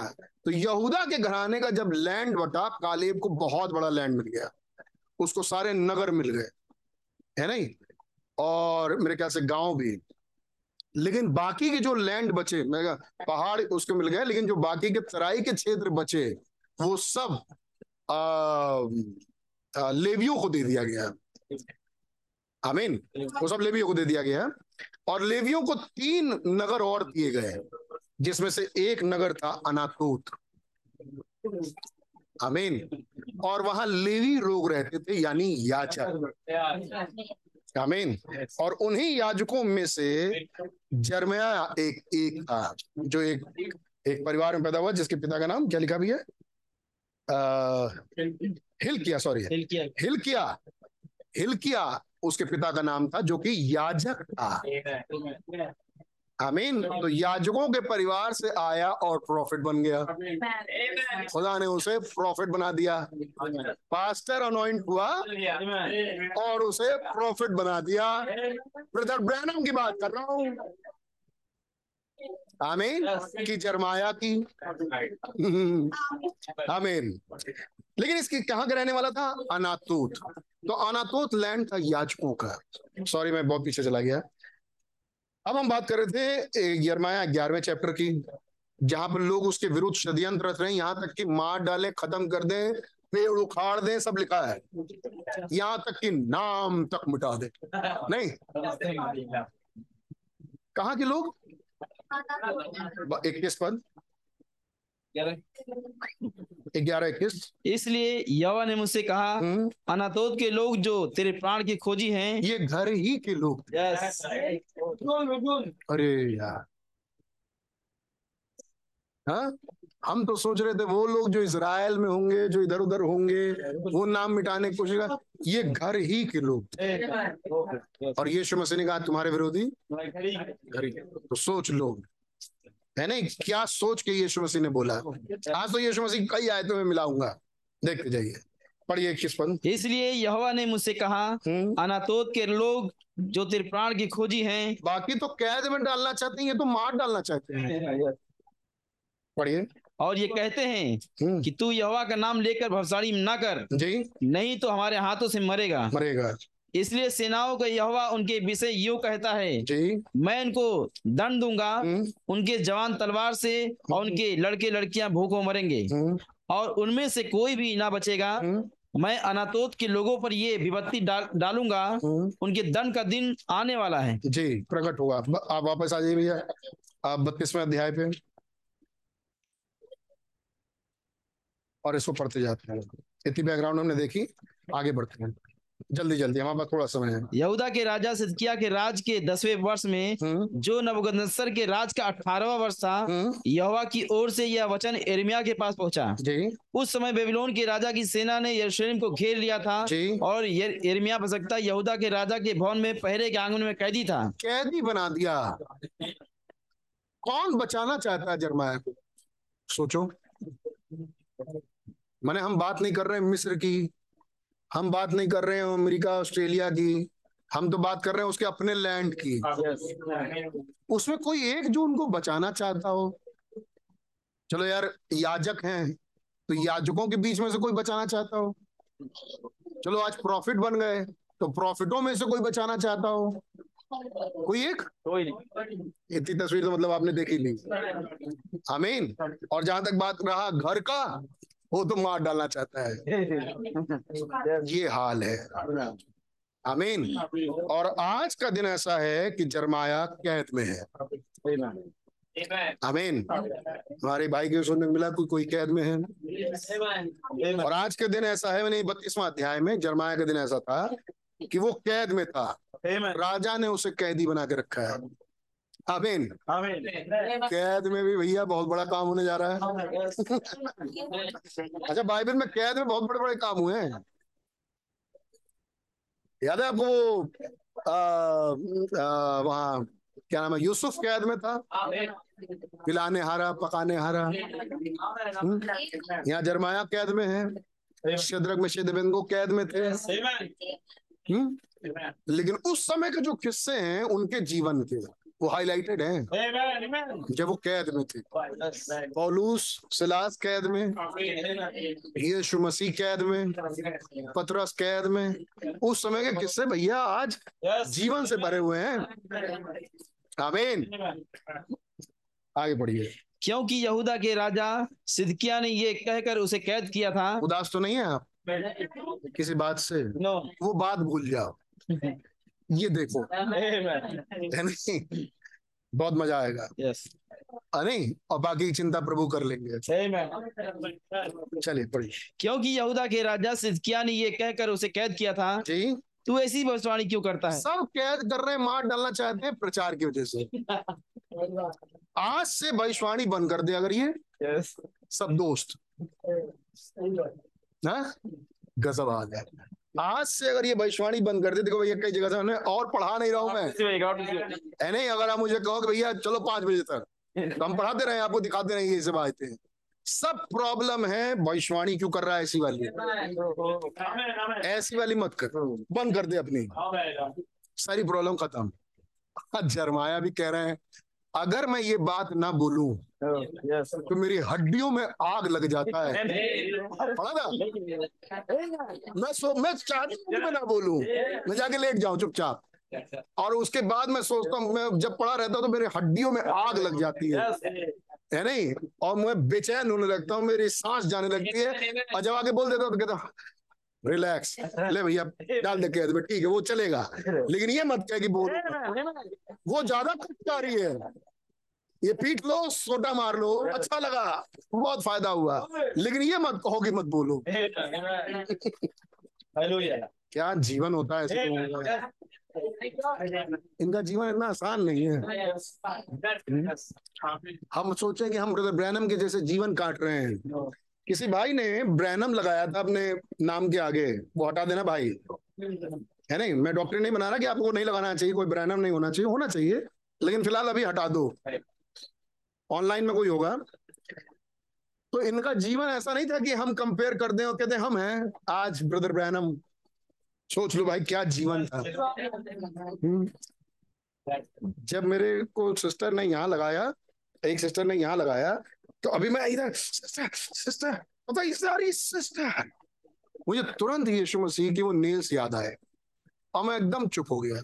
हमने यार जो यीशु मसीह ने हमारे लिए सहा, ये तो सुई पतली पतली निडिल घुस रही है, तो ये हाल है। और वहां सोचो क्या कील धसा दी थी रोमियों ने, पंजरों में, हाथ में, आर पार, है नहीं? और पैरों को यूं मोड़ के, उसके पैरों के बीच से होते हुए नील धसते हुए, पैरों के खाल, मांस को चीरते हुए, नॉट हड्डी लेकिन खाल को और और मांस गोश्त को चीरता हुआ सीधे काट में धस गया, यानी कि अब वो निकाल भी नहीं सकते। क्या सजा दी थी? अतवा में लिखा है तुम्हारी ऐसी ताड़ना नहीं होगी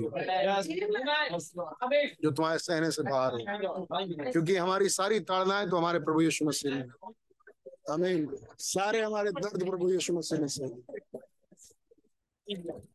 और तब मैं दुआ कर रहा था, खुदा मुझे दर्द ना हो, दर्द ना हो। हम कह रहे यार सोचो क्या हुआ होगा यार, उनतालीस कोड़े खाए। आज हम लोग एक लाइन में पढ़ के खत्म कर देते हैं, है नहीं? क्या न, क्या दुख सहा, है नहीं? जब उस दुख को सोचो, तब वो जेनी हेनरी कहते जब मैं वहां लेटा तो मैंने ब्रदर ब्रैनम आपको सोचा कि लोग आपके लिए कैसे बोलते हैं, कितना दुख होता होगा आपको, है? कब्र में बैठ के जेनी हेनरी उसको रियलाइज कर रहे हैं ब्रदर ब्रैनम के लिए, आमीन। तो इनका जीवन हमारे लिए सल्यूट करना चाहिए, सल्यूट ब्रदर ब्रैनम, है नहीं? सल्यूट करने के लिए खुदा भी उतर आए, है नहीं? कहते हैं क्या तुमने में, तुमने मेरे दास अय्यूब को देखा है? क्या बात, जरमाया जरमाया थे भाई, है नहीं जी? क्योंकि यहूदा के राजा सिदकिय्याह ने ये कहकर उसे कैद किया था, तू ऐसी भविष्यवाणी क्यों करता है? यहोवा यूं कहता है, देखो मैं ये नगर बेबीलोन के राजा के वश में कर दूंगा, वह उसको ले लेगा। ये वाली लाइन तुमने क्यों बोली थी? रट लिया प्रचार सीखी द ट्रुथ वालों ने, है नहीं? सारी लाइनें रटी हुई भैया, गजब, सारे मैसेज की लाइनें रटी हुई विरोध करने के लिए, कोट्स रटे हुए विरोध करने के लिए, है नहीं? हम प्रचार सुन रहे हैं ताकि हम नुक्स निकालेंगे। ये कौन सी आत्मा है? वही आत्मा है भैया यहाँ से दिग्गज अंदर थी, वही आत्मा जो सीखी इधर के अंदर थी, है नहीं? इसलिए भैया प्रचार सुनो बचने के लिए, तुम ये सुनो कि मर रहे हो, आज उद्धार आया है, बच जाओ, है नहीं? सुनिए सिदकिय्याह क्या कह रहे हैं, तू ऐसी भविष्यवाणी क्यों करता है? यहोवा यूं कहता है, देखो मैंने नगर के पढ़िए, देखो मैं यह नगर बेबीलोन के राजा के वश में कर दूंगा, हाँ? वह इसको ले लेगा, हुँ? और यहूदा का राजा सिदकिय्याह कसदियों के हाथ से न बचेगा, परंतु वो बेबीलोन के राजा के वश में अवश्य ही पहुंच पड़ेगा, हुँ? और वह और बेबीलोन के राजा आपस में आमने सामने बातें करेंगे और अपनी अपनी आंखों से एक दूसरे को देखेंगे, और वह सिदकिय्याह को बेबीलोन में ले जाएगा, हाँ? और जब तक मैं उसकी सुधि ना लूं तब तक वो वह वह वहीं रहेगा। यहोवा की वाणी है, चाहे तुम लोग कसदियों से लड़ो लड़ो, लड़ो भी तो भी तुम्हारे लड़ने से कुछ न बन पड़ेगा। ये बात तुमने क्यों बोली थी? पूरी बात याद कर रखे है सिदकिय्याह, सुना आपने? पूरा पैराग्राफ रट के बोल रहा है उससे कि तुमने ये बात बोली थी उस दिन, हमको नहीं इतनी बढ़िया याद है यार जितना बढ़िया आपको याद है। आपने क्यों रटा था? तुम्हारा विरोध करने के लिए। अच्छा, तो जरमाया ने क्या कहा? ये बा, इस बात को कह के उसको कैद में रखा, आमीन। यस, कुछ कुछ बातें हर लाइनों सीखने के लिए उसको ध्यान देते जाए। ये आत्माएं हैं, ये सिदकिय्याह में थी, आमीन। तो क्या आप इनवाइट करेंगे कि आपके अंदर आए कभी? हाँ, कभी करेंगे ऐसा? कभी नहीं भैया। फिर ये बात यहोवा की तरफ से यिर्मयाह ने कहा, यिर्मयाह ने कहा, यहोवा का वचन मेरे पास पहुंचा। yes. देख, शल्लम का पुत्र हनमेल जो तेरा चचेरा भाई है। शल्मन का पुत्र हनमेल, हनमेल का मतलब होता है खुदा ने उदारता से दिया। हनमेल शब्द का मतलब होता है, इंग्लिश बाइबल मैंने ढूंढा, आपके उसमें मिल जाएगा भैया, तो टेबल वाला है ना, उसमें हनमेल पे क्लिक करेंगे तो आ जाएगा। गॉड ग्रेसलेसली, ग्रेसलेसली गिवन, मतलब खुदा ने हनमेल को उदारता से कुछ दिया। क्या दिया? यहाँ पे अच्छी से जिक्र है जमीन का। खुदा ने बड़ी उदारता से हनमेल को दिया, आमीन। हनमेल का मतलब है बहुत उदारता से खुदा ने दिया। वो किसका बेटा था? शलमल का, शलम शलम का, शलम का, आमीन। शल्लम, शल्लम का मतलब होता है विरोधी, विरोधी का बेटा, है नहीं? लेकिन उसको खुदा ने उदारता से दिया, आमीन। क्या लिखा भैया? सातवें पद से पढ़िए, एक शल्लम का पुत्र हनमेल जो तेरा चचेरा भाई है वो तेरे पास ये कहने को आने पर है, मेरा खेत जो अनातोत में है। अनातोत से आएगा। yes. अनातोत में खेत है। yes. अनातोत का ही जरमाया था। Amen. याजुओं का समाज वहीं रहता था। yes. है नहीं, और वो चचेरे भाई बहन सब वहीं होंगे। yes. कुछ चैप्टर पीछे तो तुम लोग मार डालने पर थे। yes. पढ़ा दिया। yes. कुछ चैप्टर पीछे तो तुम लोग कोर निकाल रहे थे कि पेड़ को छड़ से उखाड़ के नाम और निशान मिटा देंगे। अब पता चला कि भैया उस खेत को छुड़ाने का अधिकार केवल जरमाया के पास ही है। कहानी पलट गई। तो खुदा ने कहा देखो यार, तुम्हारे पास अनमेल आने पर है, किया जो किया किया, ले लेना खेत। मैं एक तस्वीर बनाना चाहता हूँ। अरे अच्छा, खुदा ने भगा देता ये, पक्का भगा देता ये, लेकिन खुदा ने पहले दे दिया। तो अभी भी ये सोच रहा था कि ये खुदा ने ही दिया कि किसी और ने वचन दिया। सचमुच अनमेल आया, सचमुच वही बोला जो यहोवा ने बताया था। तब जरमाया कंफर्म हुआ नहीं, ये बात तो खुदा की तरफ से है। तो फिर जो खुदा उन कह रहे फिर हमको करना पड़ेगा। तुरंत उसने कहा यस ठीक है, छुड़ा देंगे। पढ़िए अब सातवें पद से।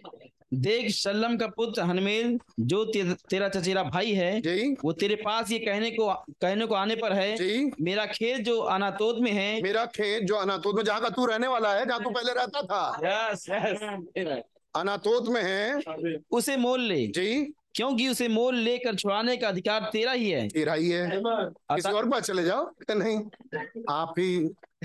अच्छा, अतः यहोवा के वचन के अनुसार अनुसार मेरा चचेरा भाई हनमेल पहरे के आंगन में मेरे पास आकर कहने लगा, जी, मेरा जो खेत बिन्यामीन देश के अनातोत में है, जी, उसे मोल ले। जी, क्योंकि उसके स्वामी होने और उसकी छुड़ा लेने का अधिकार तेरा ही है। जी, इसलिए तू उसे मोल ले। जी, तब मैंने जान मैंने जान, जान लिया कि वो वच, को की वह यहोवा का वचन है। वो यहोवा का वचन था।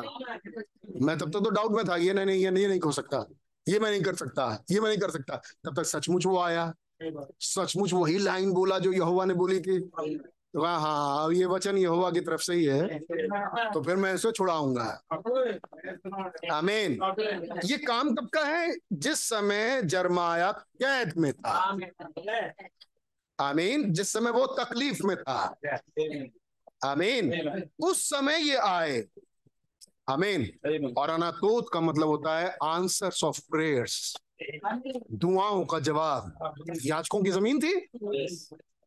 आमीन। और ये दुआओं के जवाब के जगह को भी छुड़ाने का अधिकार जरमाया को है। आमीन। है कि नहीं? हम लोग दुआओं के घर में हैं। मेरा घर प्रार्थना का घर कहलाएगा। आमीन। याचकों की जगह दुआओं के जवाब। Praise be to King of Kings, Lord of Lords. खुदा बड़े विचित्र काम करते हैं। नवे पद से, इसलिए मैंने उसे उस अनातोत के खेत को अपने चचेरे भाई हनमेल लिए इसलिए किस लिए कि मैं पता कर लिया कि भैया ये बात इसलिए नहीं, जवाब दो ना यार, यहोवा की ओर से है, इसलिए। वरना तो ये नहीं छुड़ाता किसी कीमत पे ना। अरे जो मार डालने पे थे, सोचो, नामो निशान मिटा देने पे थे हर खंबे और स्तंभ से। है नहीं, उनका छुड़ाता वाला ये कभी कभी नहीं कभी नहीं छुड़ाता। है नहीं, और वो भी कैद में रह के। तब उसके बाद वो दर्क दस तर्क देता कि अरे अभी कुछ दिन रुक जाओ, सब खत्म होने वाला, विपत्ति आ रही है, क्या जरूरत है छुड़ाने का। उसमें खर्चा होगा जरमाया का, चौदह शकेल चांदी तौल के जरमाया देगा पैसा। आमीन। तो बेफिजूल का पैसा गाय खाली पीली दे, जब मालूम है कि लैंड पे कब्जा करने के लिए आ रहा है नबूकदनेस्सर। आमीन। देखो यार, आज मौका मिला, थोड़ा समझ लो, शांत दिमाग से समझोगे तो समझ जाओ, वरना जो लिखा है तो लिखा है और लिखा ही रहेगा जिंदगी भर। देखने से भी नहीं समझ में आता ये सब चीजें। आमीन। इसलिए ध्यान लगा के समझिए बहनों, कह रहे हैं कि सत्रह शकेल तौल के जरमाया अपने जेब से पैसा देगा। तो जरमाया क्यों दे जब उसको अच्छे से मालूम है कि ये लैंड बर्बाद होने वाला है? तो जरमाया किसी कीमत पर ये लैंड नहीं चुकाता है, नहीं अपने दिमागी स्तर से भी और अपने हालाती स्तर से भी, जो जिस स्तर से वो पार होते हुए आया है। बस बात ये थी कि यहोवा ने कहा, यहोवा से बड़ा हमारा दिमाग नहीं, यहोवा से बड़ा हमारा हालात नहीं। यहोवा ने कहा एब्सोल्यूट। तो समझ में आई आपके, खुदा के वचन से बड़ा कुछ भी नहीं है। कितने कहेंगे आमीन? खुदा के वचन से बड़ा कुछ नहीं। कहो अपने शत्रु को बचाओ, जाके शत्रु को बचा दो। अगर यहोवा का वचन है, पहले कंफर्म कर लिया उसने यहोवा ही का वचन है, ठीक है तब तो मैं करूंगा। आमीन। अब चले आगे। नवापन, इसलिए मैंने उस उस अनातोत के खेत को अपने चचेरे भाई हनमेल से मोल ले लिया और उसका दाम चांदी के सत्रह शकेल तौल कर दे दिए जी। मैंने दस्तावेज में दस्तखत और मुहर हो जाने पर, मैंने दस्तावेज पे सिग्नेचर्स किए, दस्तखत किए और मुहर लगाए। एक बार जरा नबी की पढ़ लें, नहीं नहीं बाद में पढ़ लेंगे पूरा, नहीं नहीं पढ़ लें पूरी, तो पढ़ ही चुके हैं हम। नबी कहते हैं ये वही है Jeremiah, when when when he was going to be, he had prophesied.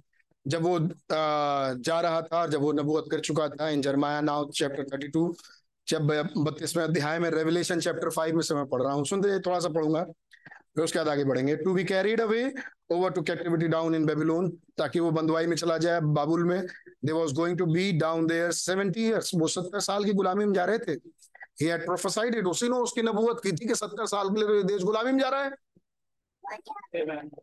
फिर सत्रह शेकेल दे के, मतलब सत्रह लाख से कम की जमीन तो होती नहीं होगी। अब सत्रह लाख ही बोलो, हजार तो बोलोगे नहीं भाई, है नहीं?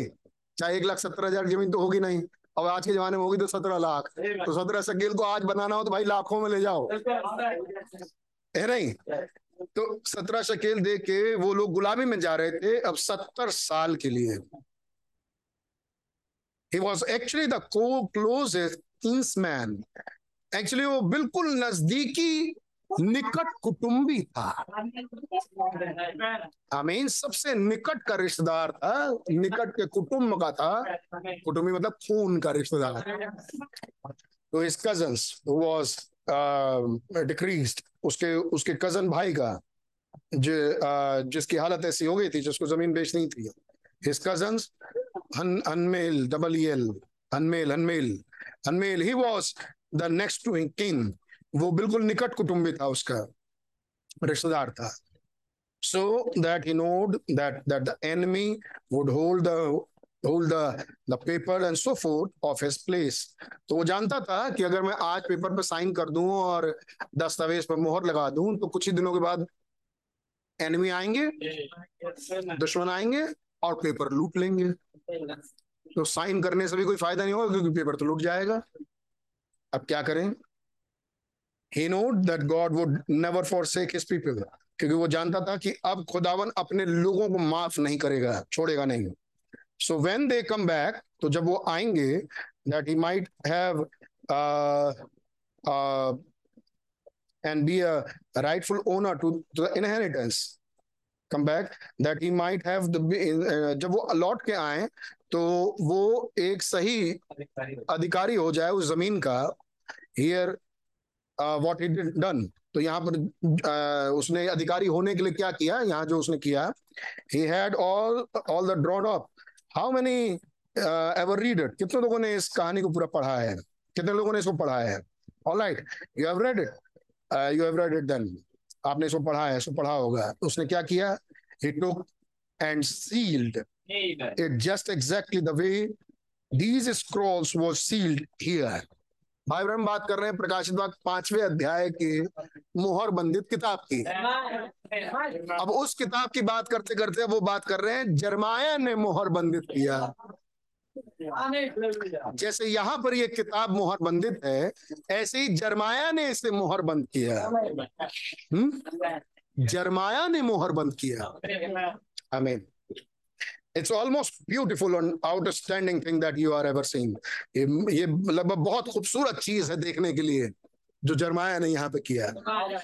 आमीन। ये किताब मोहर बंदित, जैसे वो पांचवें अध्याय में किताब मोहर बंदित, वैसे ये किताब मोहर बंदित।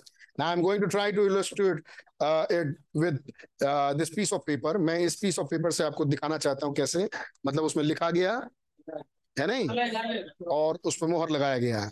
I don't know whether I can uh, can or not। Uh, now here the way it was wrote up, और इस तरीके से उस पेपर पे लिखा हुआ था, like this, इस तरीके से लिखा हुआ था। Now he done it, फिर उसको seal, उसको scroll किया and he sealed it like this, और फिर ease down पूरा नीचे तक उसको मोहर बंदित किया पेपर को। आमीन। ऐसे ही तो था प्रकाशित पांचवें अध्याय में किताब, रोल किया हुआ किताब, जमीन के दस्तावेज, इनहेरिटेंस के पेपर्स। आमीन। जिससे आप उसके अधिकारी हो जाएं, जो पाए अधिकारी हो जाएं। क्या वो पेपर हमारे पास आए? Praise Lord। Now what happened? अब क्या हुआ? On each one of those seas was wrote around here his inheritance। अब उस पेपरों में क्या लिखा था? उसका मिरास लिखा था कि तुम किस चीज के अधिकारी हो। आमीन। हर जगह क्या लिखा था? तुम किस किस बात के अधिकारी हो। आमीन। उन पेपरों में क्या लिखा है ब्रदर सिस्टर? आप किस चीज के अधिकारी हैं। किस पेपर की बात हो रही है? मोहरों के मुकाशफों की, सात मोहरों के मुकाशफों की लिखी है। उसमें लिखा गया अंदर आप किस चीज के अधिकारी हैं। आमीन। एंड व्हाट टेक प्लेस, और क्या घटना और क्या होगा। And all the ones that fell before him, और बाकी सब जितने जानदार थे वो सब उसके सामने गिर पड़े। And how he come inherited, और how he come to inherited, अब कैसे वो आता है ताकि उसको मिरास में अपने ले ले। It was all sealed up like that। बिल्कुल बिल्कुल ठीक वैसे ही वो मोहर बंदित था। Now that's the way God has got his seven seals book। अब बिल्कुल इसी तरीके से खुदा ने अपने सात मोहरों के मुकाशफे की किताब, सात मोहर से बंद किताब रखी अपने हाथ में। Amen। जर्माया उसका बत्तीसवां अध्याय उसके नवे पद से जरा फिर से पढ़िए भैया। इसलिए मैंने उसे उस अनातोत के खेत को अपने चचेरे भाई हनमेल से मोल मोल लिया, मोल लिया और उसका दाम चांदी के सत्रह शकेल तौल कर दे दिए दे दिए। मैंने दस्तावेज में दस्तखत और मोहर हो जाने पर मैंने दस्तावेज में दस्तखत और मोहर हो जाने पे दो चीज हुआ उसमें, दो काम किए गए। एक तो साइन किया गया और फिर उसे मोहर बंद कर दिया कि मोहर टूटे तो पता चला किसके सिग्नेचर से, किसके पेपर्स हैं। आमीन। तो इसको रोल किया, सील्ड अप कर दिया। आगे बढ़िए। दसवां बंद, मैंने दस्तावेज में दस्तखत और मोहर हो जाने पर, आप सब सुन रहे हैं, गवाहों के सामने वो चांदी कांटे में तौल कर उसे दे दी। मैंने पहले साइन किया, रोल अप किया, मोहर लगाई, और जब मोहर मिल गई हमको, रोल मिल गया, तब मैंने उसको चांदी दे दी। पैसा तब दिया, मतलब पहले रजिस्ट्री तब पैसा। आगे भैया। तब मैंने मोल लेने की दोनों दस्तावेजों, जिनमें सब शर्तें लिखी हुई थी और जिनमें से एक पर मोहर थी और दूसरी खुली थी, दो दो कॉपीज थी, दो कॉपीज थी, एक पर मोहर दी और एक खुली हुई थी। दो दो कागजात, लेकिन सिग्नेचर्स दोनों पे थे। आमीन। खुली रहे चाहे बंद रहे, सिग्नेचर तो होगा ही होगा भाई, बिना साइन के पेपर का मान्य। तो सिग्नेचर तो मैंने सब पे कर दिए, सारे डॉक्यूमेंट पे साइन किया। Yes Lord. एक डॉक्यूमेंट को मोड़ के सील्ड अप कर दिया। आमीन। कौन कर रहा है ये सब काम? Jeremiah prophet. आगे भैया। उन्हें लेकर अपने चचेरे भाई हनमेल के और उन गवाहों के सामने जिन्होंने दस्तावेज दस्तावेज में दस्तखत किए थे जी, और उन सब, अच्छा गवाहों के भी सिग्नेचर्स हुए।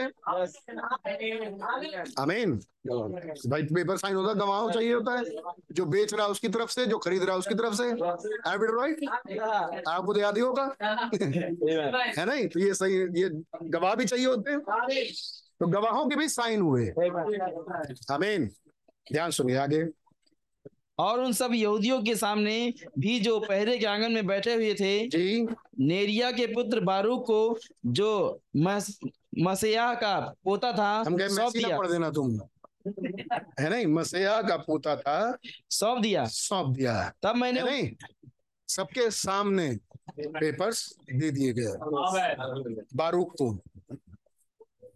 तब मैंने उनके सामने बारूक को यह आज्ञा दी, तब मैंने सबके सामने बारूक को यह आज्ञा दी, इजराइल का खुदा सेनाओं को यहोवा यूं कहता है। अब खुदा ये कहते हैं, अब समझ में आया प्लान की मुझसे वो साइन क्यों करवाया। आमीन। मैं हूँ चिन्ह, मैं जो काम करता हूँ वो सब चिन्ह है, वो अभी के लिए तो है ही नहीं, जो लग रहा है अभी का वो अभी के लिए नहीं है, वो सब आएगा। वाह वाह वाह। तो ये जो सीन हम पढ़ रहे हैं ये लग रहा है कि उस समय हो रहा था, ये जो भी काम हो रहे थे ये भी भविष्यवाणी थे।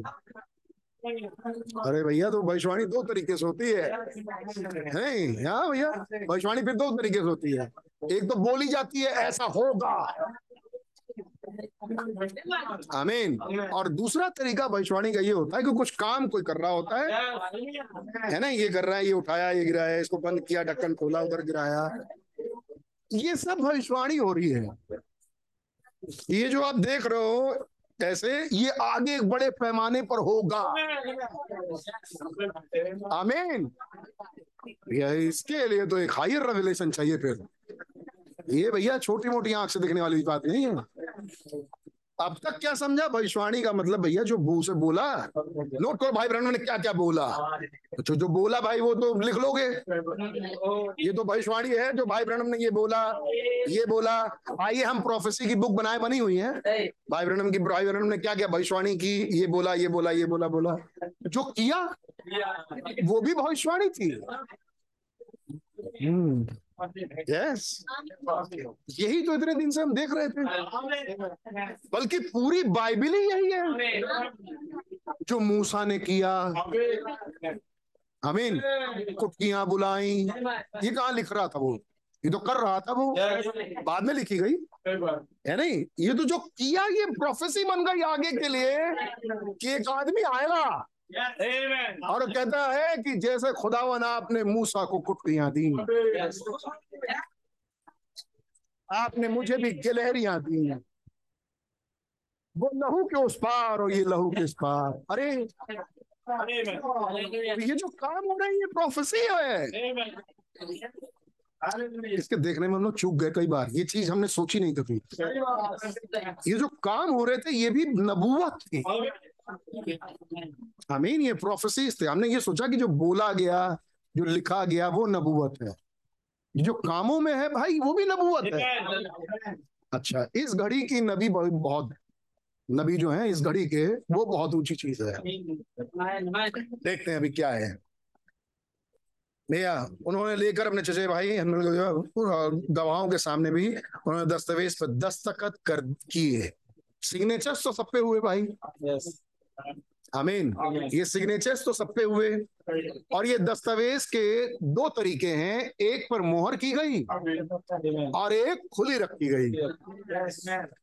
आमीन। पढ़िए भैया। और उन सब यहूदियों के सामने जो पहरे के आंगन में बैठे हुए थे, नेरिय्याह के पुत्र बारूक को जो मसीहा का पोता था सौंप दिया। आमीन।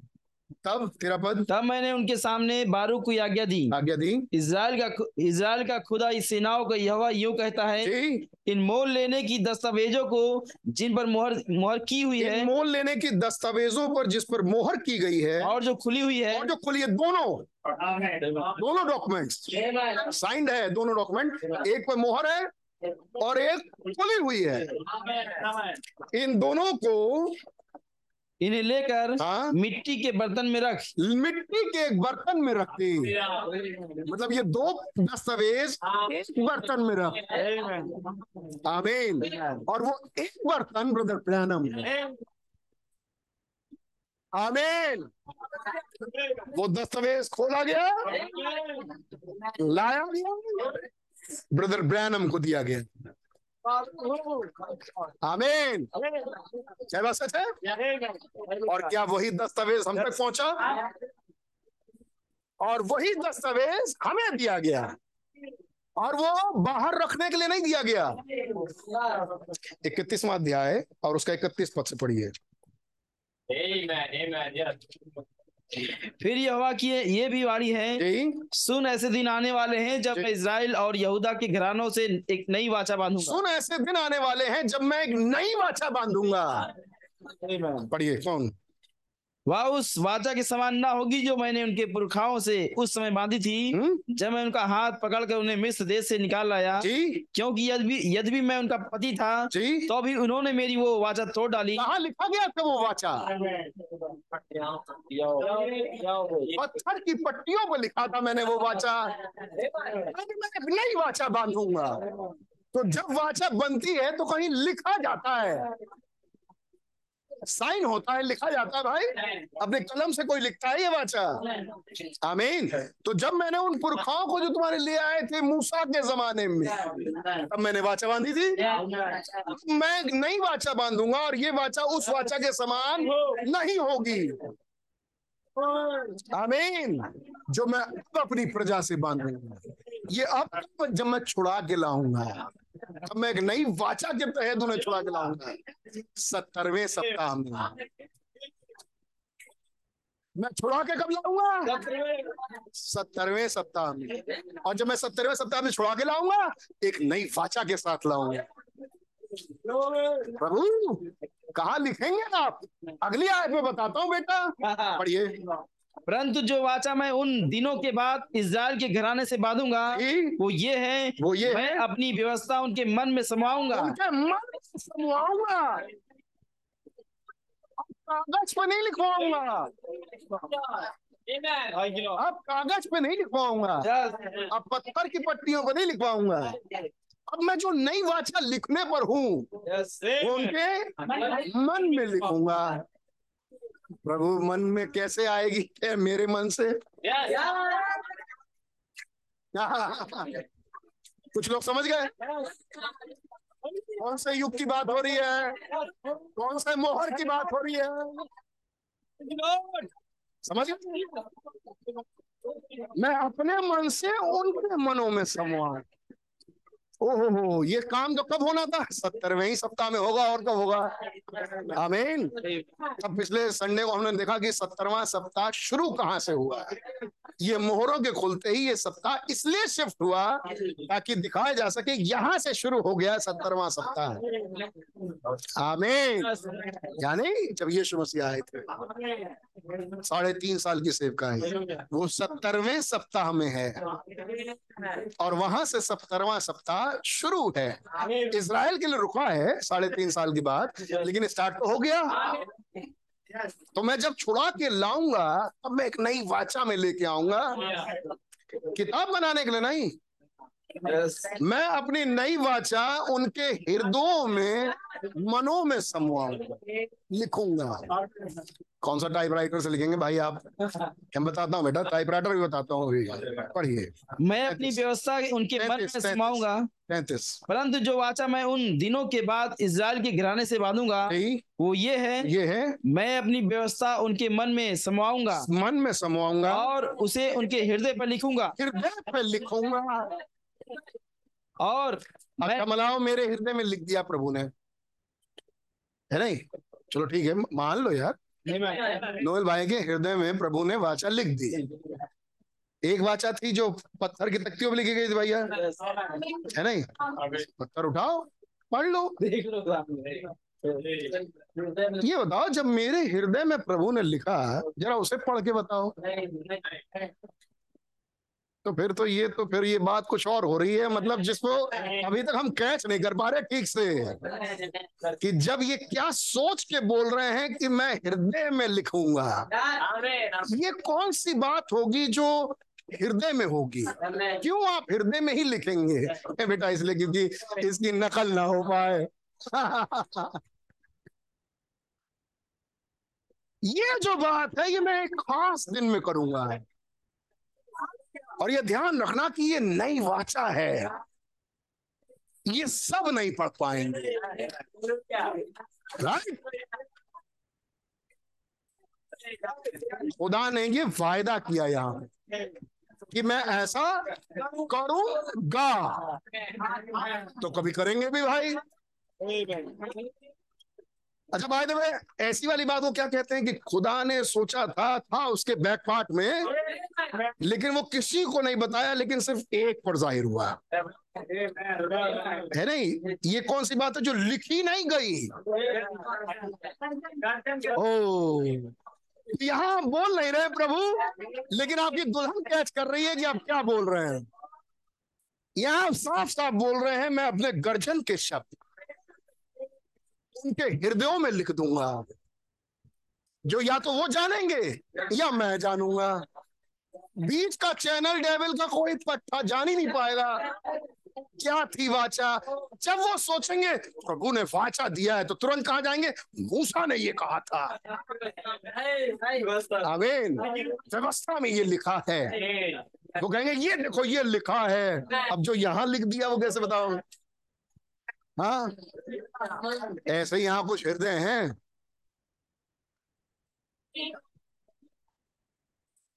पिछले संडे सुना था सत्तरवां सप्ताह चल रहा भाई, आज है तो ये तो सत्तरवें सप्ताह की कहानी है। जिस दिन बंद हुआ छुड़ा के लाएंगे वाला चैप्टर है, इकतीसवां अध्याय प्रोफेसी है ना। यहाँ से सेकंड पार्ट शुरू होता है यिर्मयाह का। पढ़िए भैया, उनके हृदयों पर लिखूंगा, मैं अपनी व्यवस्था उनके मन में समाऊंगा और उसे उनके हृदय पर लिखूंगा, हृदय में लिखूंगा, और मैं, और मैं उनका खुदा ठहरूंगा, उनका खुदा ठहरूंगा। आगे, और वे मेरी प्रजा ठहरेंगे, और मेरी प्रजा वही ठहरेंगे। यहोवा की वाणी है, जिन पर ये गर्जन के शब्द रिवील करूंगा, मैं उनका खुदा हूंगा और वो मेरी प्रजा होंगे, अन्यथा मैं किसी को नहीं जानता।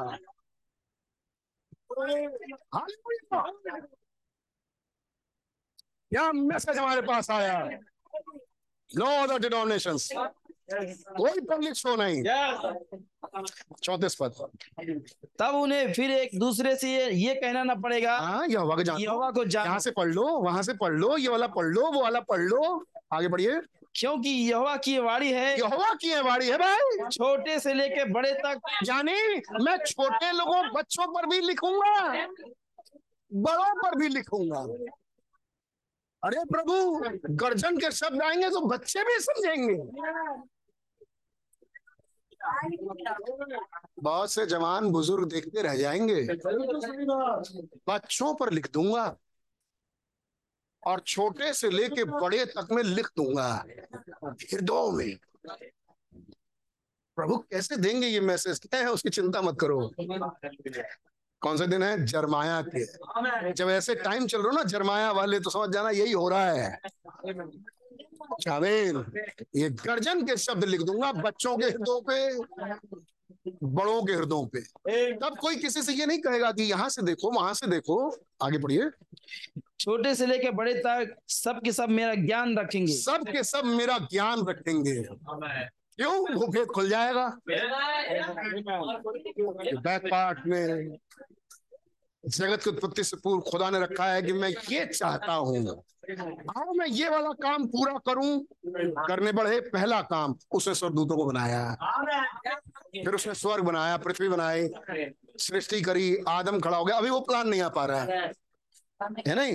फिर उसके बाद नबी आए, गुनाह गुना आया, नबी आए, सब प्रचार हुआ, ये सब बंदवाई में गए, इजराइल आया, सब आया, सब छूटे। उसके बाद आए जीसस, कहते देखो ये है मेरे इस प्लान का फर्स्ट फोल्ड। आमीन।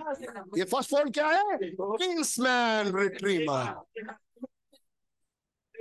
ये निकट कुटुंबी कौन है? First fold. जब खुदा इंसान बना, भाई बहन बोला, मैसेज में मिल जाएगा, ढूंढेंगे तो। When God made flesh, then he became kinsman, redeemer. वो निकट कुटुंबी हो गया, छुड़ाने वाला। क्योंकि इंसान का छुड़ाने वाला एक इंसान ही हो सकता है। तो खुदा जैसे ही फर्स्ट फोल्ड पूरा हुआ, किंसमैन। अगला चैप्टर किंसमैन। आमीन। छोटे से बड़े सब मेरा ज्ञान रखेंगे, क्योंकि मैं उनका अधर्म क्षमा करूंगा और उनका पाप फिर स्मरण। ये उनके साथ होगा जिनके हृदयों पर मैंने लिखा, उनके पाप उनके गुनाह कभी याद नहीं किए जाएंगे, क्योंकि हृदय में अब कुछ और लिख दिया मैंने। राहुल भाई के हृदय में लिखा, भाई लोगों को पता चलेगा नहीं मालूम। मेरे हृदय में लिखा, आपको पता चलेगा। आपके हृदय में लिखा, मुझे पता चलेगा। हाँ, और अब हमारे हृदयों पर लिखेगा। कितने हाथ उठाएंगे? सब हाथ उठाएंगे, है नहीं भैया? लेकिन खुदा कहेंगे भाई जिनके लिखा लिखा, जिनके नहीं लिखा नहीं लिखा। आमीन। अब इसी को कहते हैं थंडर्स, गर्जन के शब्द जो ऐसे दिखे हुए दिखाई नहीं दे रहे। क्या थी वाचा? खुदा की वाचा क्या थी भाई? है नहीं, अब शब्दावली में जो चाहे वो बोल लो, लेकिन खुदा ने साफ बोल दिया कि मैं तो हृदय में लिखूंगा, ये पब्लिक शो नहीं करूंगा, इसकी नकल नहीं हो पाएगी। आमीन। ये कहाँ लिखा गया? हृदय में। अब अगला चैप्टर शुरू हुआ, किंग्समैन बन गया वो। फर्स्ट फोल खुला उस प्लान का, आ गया चरमाया किंग्समैन। आमीन। चरमाया के रूप में यीशु मसीह किंग्समैन, यीशु मसीह के रूप में जरमाया आज किंग्समैन बना, ये बोलना चाहिए। जरमाया किंग्समैन बना, और तब खुदा ने जब वो छुड़ा उड़ा दिया सब, जब डॉक्यूमेंट साइन हो गया, खुदा ने कहा भाई साइन करने के लिए करो साइन। खुदा ने कहा मोहर बोला, लगाया लगाओ भाई मोहर, एक खुला रखो। तब तक खुदा का वचन पहुंचा, देख बेटा एक को मोहर बंद कर, एक को खुला रख, और दोनों को उठा के एक मिट्टी के बर्तन में रख दे। ये थी मेरी योजना, है नहीं? कि अब की बार ये ओपन ना रहे, वरना शैतान आ रहा है, नबूकदनेस्सर चढ़ाई करेगा अभी, और ये दस्तावेज कर देगा चितड़े चितड़े। मैं नहीं चाहता कि इसकी नकल हो। एक काम कर, इसको मिट्टी के बर्तनों में, ये इंसानी हृदयों में इन्हें डाल दे नबूकदनेस्सर को। आ जाओ, डाल गया, डाल दे, जल्दी डाल दे, सब मिट्टी के बर्तन में डाल के खत्म कर, पैक कर, सील कर, जमीन खोद, नीचे गाड़ दे, बस। अब कौन? नबूकदनेस्सर। रास्ता खुला, अब जाओ। अब नबूकदनेस्सर ने चढ़ाई की, आग लगाया, नगर फूका, लूट लिया, दस्तावेज को कुछ नहीं हुआ। क्यों? क्यों? क्योंकि वो थे वेसल में, और खुदा की निगाह हमेशा अपने पात्रों पर। आमीन। अब खुदा पूरे नगर में एक जगह देखेगा। नबूकदनेस्सर पूरे देश को तबाह करने आएगा, लेकिन खुदा की निगाहें एक जगह रहेंगी। मैंने कहा था कि देखो चुपचाप अपने आप को गुलाबी में डाल दो तो मंदिर के पात्र बचे रहेंगे, चला? ये नहीं माना तो मंदिर के पात्र दूर लूटेंगे, चलो ठीक है, मंदिर के पात्र बेबीलोन जाएंगे। नहीं माना क्योंकि, चलो ठीक, अब मेरी निगाहें इस पात्र पर रहेंगी। Vessels of God part two, सुनिए, मेरी निगाहें अब इस पात्र पर रहेंगी। नबूकदनेस्सर को जो चाहे वो कर ले, बस ये वाले पात्र जिसमें मैंने सिग्नेचर करके दस्तावेज रखे हैं, सील करके और ओपन सील, ये वाले को मैं छूने नहीं दूंगा। भैया कब तक नहीं छूने देंगे आप? सत्तरवें सप्ताह के एंड, जब सत्तरवां सप्ताह खत्म हो रहा होगा, तब हमारे लोग आएंगे, तभी अपने बच्चों से बताएगा, देखो बेटा वहां पर दस्तावेज रखे हैं, वहां पे दस्तावेज रखे हैं। तो बच्चे आएंगे, खोदेंगे, क्या ये पेपर है हमारे पापा के, ये लैंड हमारा है, ये लैंड हमारा है, लाओ लाओ दिखाओ दिखाओ, अरे ये पेपर कैसे बचे थे अब तक? ये खुदा नहीं बचा के रखा, कैसे? ये वेसल जिसमें रखा था उस पात्र को खुदावन देखते रहे, पहरा बिठा दिया, इस पात्र को कोई छुए ना जिसमें ये मोहर बंदित दस्तावेज रखे हैं। आमीन, आमीन। और खुदा भी खुदा कहे, जान नबूकदनेस्सर चढ़ाई कर, तोड़ फोड़ कर, जो चाहे कर, अगर तेरे फर्जिंद में इतनी ताकत हो कि मेरे पात्रों को पा पाए। देखो हमने मंदिर के पात्र लूट लिए, तो हमको मालूम था बेटा तुम ले जाओगे मंदिर के पात्र, अब तो पात्र कुछ और है। जरमाया ही पढ़ रहे हैं, अब तो पात्र कुछ और है। अब वो ये हैं, अच्छा ये हैं, मैं इन्हें मार डालता हूँ। बेटा वो नहीं मार सकते, जहां लिखा है, जहां मैंने लिखा है वो मरेगा नहीं। पौलुस कहते हैं ए, ए मौत तेरा डंग कहाँ रहा, बोल तेरी विजय कहाँ रही। क्या क्यों भैया, क्या तुम मार ही नहीं पा रहे मुझे? मैं तो पुरुष को जानता हूँ, ना देश सहित ना देश रही, तीसरे स्वर्ग तक उठा लिया गया। लाख कोशिश कर लो तुम उसे मार नहीं सकते। वाह, वो पौलुस कहते हैं ये पत्र तुम्हारा हृदय रूपी पत्र, पत्र तुम क्या तुम नहीं जानते कि तुम खुदा की जीवित लिखित पत्रियां हो। आमीन। हृदय पे खुदा ने लिख दिया है। क्या चीज लिखा है ब्रदर, क्या चीज लिखा है? वचन लिख दिया है ब्रदर। उत्पत्ति से प्रकाशित वाक्य बाइबल रट के हमने लिख लिए। ये नहीं लिखा है, ये नहीं लिखा है, ये लिखा है नई वाचा। ब्रदर ये नई वाचा क्या होती है? ये नई वाचा क्या होती है? भाई वही होती है जो हृदय पर लिखा है। क्या लिखा है हृदय में? नई वाचा। ब्रदर ये नई वाचा क्या होती है? वही जो हृदय पर लिखा है।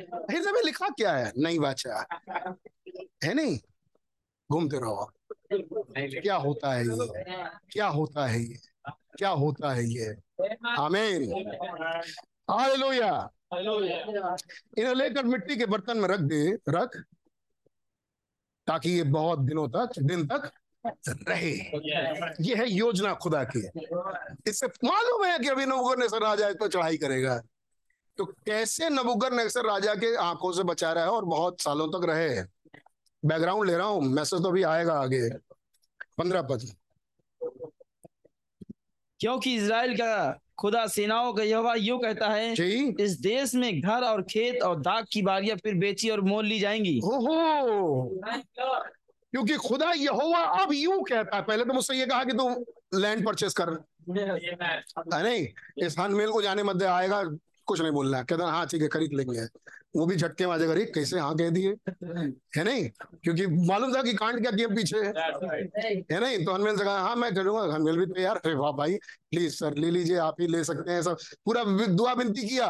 उसको क्या मालूम था, पहले से तैयार है हाँ बोलने के लिए। आमीन। उसने यस बोल दिया। फिर खुदा का वचन फिर पहुंचा, अब जो साइन किया है, एक को खुला रख, एक को मोहर बंधित कर, मिट्टी के बर्तन में रख दे, क्योंकि ये बहुत दिनों तक रखे जाएंगे।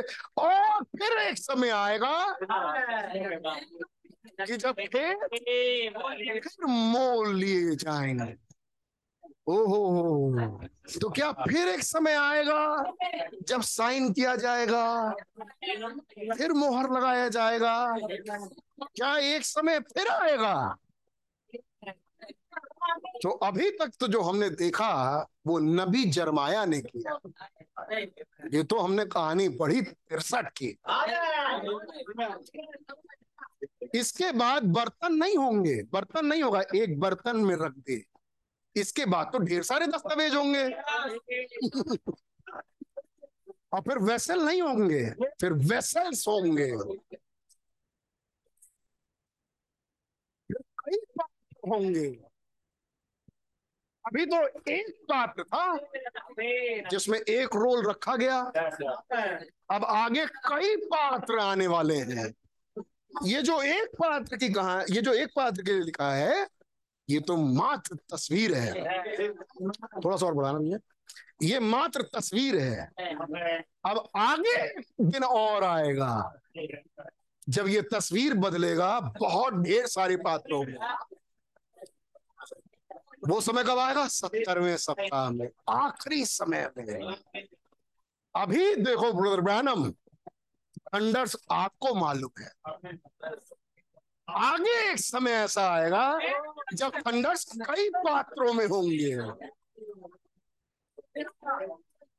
ये योजना है कि मैंने आप पर ये भेद खोले। पंद्रह पद, अब आइए पढ़ना शुरू करें जरा। सोलह पद से यिर्मयाह की प्रार्थना और फिर खुदा का जवाब। सॉरी, जब मैं जब मैंने मोल लेने की वो दस्तावेज नेरिया के पुत्र बारूक के हाथ में दी, हुँ? तब मैंने यहोवा से ये प्रार्थना की, तब मैंने यहोवा से प्रार्थना की, हे प्रभु यहोवा, आपने बड़ी सामर्थ और बढ़ाई हुई भुजा से आकाश और पृथ्वी को बनाया है, आपके लिए कोई काम कठिन नहीं है। हालेलुया, खुदा के लिए कोई काम कठिन नहीं है। मेरे काम कठिन नहीं, आपके काम आपके काम खुदा के लिए कोई काम कठिन नहीं। क्या आपको विश्वास नहीं? क्या विश्वास करते हैं? कोई काम कठिन नहीं। क्या आप वर्शिप करेंगे भैया? यार साइन करने के बाद डॉक्यूमेंट्स रख दिया एक मट्टी के पात्र में और उसके बाद वर्शिप की। क्या वर्शिप किया पहले दुआ में? सुनिए, आपके लिए कोई काम कठिन नहीं, आपके लिए कोई काम कठिन नहीं है। आप हजारों पर करुणा करते रहते हैं, परंतु पुरुषों के अधर्म का बदला उनके बाद उनके वंश के लोगों को भी देता है। हे महान, हे महान और पराक्रमी खुदा, जिसका नाम सेनाओं का यहोवा है, जिसका नाम सेनाओं का यहोवा है। आप बड़ी युक्ति करने वाले, आप बड़ी युक्ति करने वाले और सामर्थ के काम करने वाले और सामर्थ के काम करने वाले हैं। आपकी दृष्टि मनुष्यों के सारे चाल चलन पर लगी रहती है, लगी रहती है और आप हर एक एक को उसके चाल चलन और कर्म का फल भुगताते हैं। वाह, आप ये हैं खुदावंद। धन्यवाद के साथ बीस पर आपने मिस्र देश में ये चिन्ह और चमत्कार किए और आज तक इजरायलियों वरन सब मनुष्यों के बीच में वैसा करता आया है, और इस प्रकार आपने अपना ऐसा नाम किया है जो आज के दिन तक बना है। आमीन। आप अपनी प्रजा इजराइल को मिस्र देश में से चिन्हों और चमत्कारों और सामर्थी हाथ और बढ़ाई हुई भुजा के द्वारा और बड़े भयानक कामों के साथ निकाल लाए। आमीन। आपने फिर आपने ये देश उन्हें दिया, इसके देने की शपथ आपने उनके पुरुषों से खाई थी, जिसमें दूध और मधु की धाराएं बहती हैं, और वे आकर इसमें अधिकारी हुए, तो भी उन्होंने आपकी नहीं मानी। पूरी कहानी बता रहे हैं, आप बड़े महान हैं। आमीन। लेकिन उन्होंने नहीं माना और ना आपकी व्यवस्था पर चले, वरन जो कुछ आपने उनको करने की आज्ञा दी थी उसमें उसमें से उन्होंने कुछ भी नहीं किया, कुछ भी नहीं किया। इस कारण आपने उन पर ये सब विपत्ति डाली है। अब इन दमदमों को देख वे लोग इस नगर को लेने के लिए आ गए हैं, और ये नगर तलवार महंगी और मरी के कारण इन चढ़े हुए कसदियों के वश में किया गया है। हाँ। जो आपने कहा था वो आप पूरा हुआ है, पूरा हुआ है और आप इसे देखते भी हैं। हाँ, आप इसे देखते भी हैं। तो भी हे प्रभु यहोवा, हाँ, आपने मुझसे कहा है, हाँ, कि गवाह बुलाकर उस खेत को मोल ले। इतना सब के बीच जो यहाँ बवाल चल रहा है, गिर गया है, खत्म होने वाला है, आपने अब मुझसे कहा कि गवाह बुलाकर खेत मोल लो। पढ़ो, ये चीज उसकी समझ में नहीं आ रहा समाओ। तो भी है प्रभु यहोवा, आपने मुझसे कहा है कि गवाह बुलाकर उस खेत को मोल ले, यद्यपि कि ये नगर कसदियों के वश में कर दिया गया है। कर दिया गया। अब आपने मुझसे कहा इस हालात में जब खेत हली भरी, कोई है ही नहीं विश्वास करने वाला, और आपने तीसरा खिंचाव दे दिया। आमीन।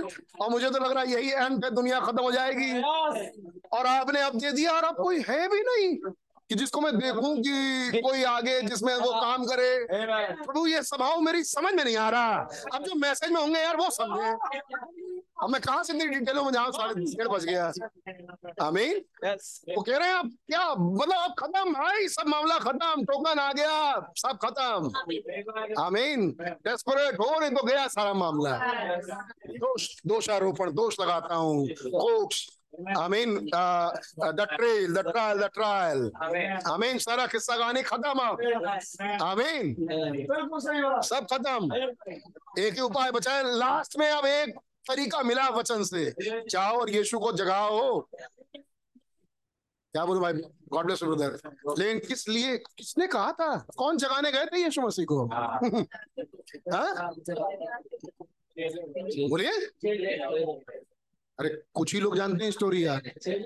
चेले गए थे यीशु मसीह जगाने। हाँ, चेले थे नाव पर, वो गए थे भाई, बोलो क्या दिक्कत है। लेकिन क्या वो बेदार थे?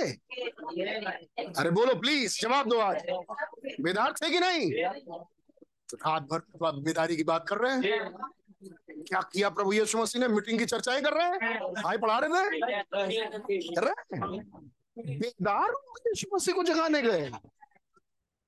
अच्छा, काहे के लिए?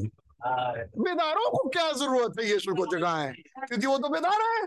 नबी को समझा रहे तो उस मैसेज में देखो तुम्हारा टाइम खत्म, वो तो गया गया, अब वो सो गया, बहुत बड़ी बेदारी हो गई। अब एक ही रास्ता बचा है बेदारों, अरे सुस्त दिलों से नहीं कह रहे थे, सुस्त दिलों का तो टाइम खत्म। बेदारों से बात हो रही थी जो बेदार थे। क्यों क्यों क्यों जगाओ, चलो आंसर मिल जाएगा बहुत आसानी से। आसानी से तब मिलेगा भाई जब वहां से कुछ मिले। जब यीशु मसीह जगे तो उन्होंने किया क्या? ये काम नहीं कर सकते हैं, बेदारी है, बहुत कुछ कर सकते हैं लेकिन ये नहीं कर सकते। शांत हो जाए, और शांत हो गया। ये नहीं कर सकते, इस चीज के लिए वो सो रहा है।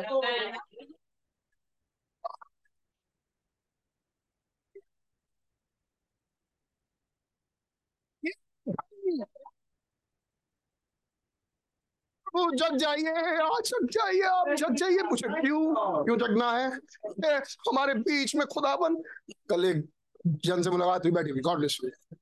एक जन से मुलाकात हुई, डिनोमिनेशन के हैं, वो अपनी बात फोन पर कर रहे थे। देखो यार, कल मीटिंग में मैं चार पांच गाने बढ़िया बना के लेके आओ जिससे थोड़ी बेदारी सी आए मीटिंग में। हमने अपनी दिल्ली में कहा, क्या बोले उनसे, उनका मान सुन नहीं पाएंगे, हमें गाने बेदार नहीं कर पाएंगे। आज आज दुल्हन की बेदारी वचन से है, ये गानों में बेदारी नहीं है। गानों को भी बेदारी ढूंढनी पड़ेगी वचन में, गाने बनाने वालों को भी बेदारी ढूंढनी पड़ेगी वचन से। आज गाने बेदार नहीं कर पाएंगे, आज तो वचन ही बेदार करेगा। ये बेदार ने यीशु को जगाया, किस लिए? क्योंकि प्रभु यीशु मसीह वो वाला काम तो हमारे पास नहीं है। ये कौन सा काम था? तीसरा खिंचाव। जगाओ यीशु को, प्रभु यीशु मसीह प्लीज प्लीज मेरी कुश्ती में आप है, आप जग जाए। क्यों जग जाए? ताकि मैं ताकि मैं बाइबल पढ़ने लगूं, ताकि मैं दुआ करने लगूं, ताकि मैं मैसेज समझने लगूं। क्या इसके लिए तो मैं कब का जगा हुआ हूँ? ये तो मैं जगा ही हुआ हूँ। ना जाने कितने पढ़ रहे हैं, ना जाने कितने पढ़ रहे हैं, सुन रहे हैं मैसेज बुक ऑडियो, सुनने में तो जगा हुआ हूँ। क्या अच्छा हमने तो सुना आप सो रहे हैं, मैं उसलिए नहीं सो रहा, मैं तो जगा हुआ हूँ। आप मेरे जीवन में चंगाई दे दे प्रभु, प्लीज समझाए मेरी किश्ती में। जगा हुआ हूँ, जगाने की क्या जरूरत है? चंगा करने वाला मैं जगा हुआ हूँ। मुसलमान ही मांगता है, मैं दे देता हूँ। और बताओ, किस लिए जगाने गए? हाँ, किस लिए जगाओ यीशु को? मैसेज पढ़ो भैया, पूरी सीरीज पढ़ो, पूरी सीरीज, तब समझ में आता है किस लिए जगाया यीशु को। तीसरे खिंचाव के लिए। बेटा मैं जानता हूँ ये काम नहीं कर पाओगे बिना मेरे। इसके लिए चाहिए डायरेक्ट जीसस, जो उतर के आया वही ना। जब तक खड़ा हो तो किसको जगाया? उसकी सेवकाई को अपने अंदर अंत समय की। वो सेवकाई क्या परफॉर्म कर रही है? तीसरा खिंचाव। इसलिए जगाया जीसस को। जीसस को किसी और बात के लिए जगाओगे ना तो कहेंगे मैं जगा हुआ हूँ, मैं कर रहा हूँ ऑलरेडी, जिसके लिए जगा रहे हो मुझे जगा। ये वाला काम आज नहीं हो रहा जिसको भाई ब्रह्म कह रहे हैं तीसरे खिंचाव के लिए, उसको जगाना है। आमीन। और वो सोच लिए कि अब खत्म है मामला, जर्माया सोच रहा सब खत्म हो गया, अब मुझसे खेत मोल करा रहे हैं। क्यों? भाई ब्रह्म कह रहे सब तो खत्म हो गया। अब उन्नीस सौ तिरसठ में आखिरी महीने में ब्रदर ब्रैनम को खुदा ने समझाया, नहीं अभी सब कुछ खत्म हुआ है तुम्हारे लिए। आमीन। अभी ये काम अभी आया नहीं है, अभी ये तुम में से निकलेगा, अभी तुमको एक और समय का इंतजार करना पड़ेगा। और तब भाई ब्रैनम ने उस सीरीज के बाद आखिरी मैसेज प्रचार किया, लुक अवे टू जीसस। तीसरे खिंचाव का मैसेज है भैया, लुक अवे टू जीसस, कि अब यीशु की ओर देखते रहो, देखते रहो। एक समय ऐसा आएगा तुम्हारे भी अंदर जब एक सेवकाई के लिए तुमको उसे जगाना ही पड़ेगा। वो खास समय में जगेंगे जो कि अब है, जो कि अब है। और अब वो पूरी दुल्हन रूपी वृक्ष में स्वयं को प्रकट करके वो सेवकाई पूरी करते हैं।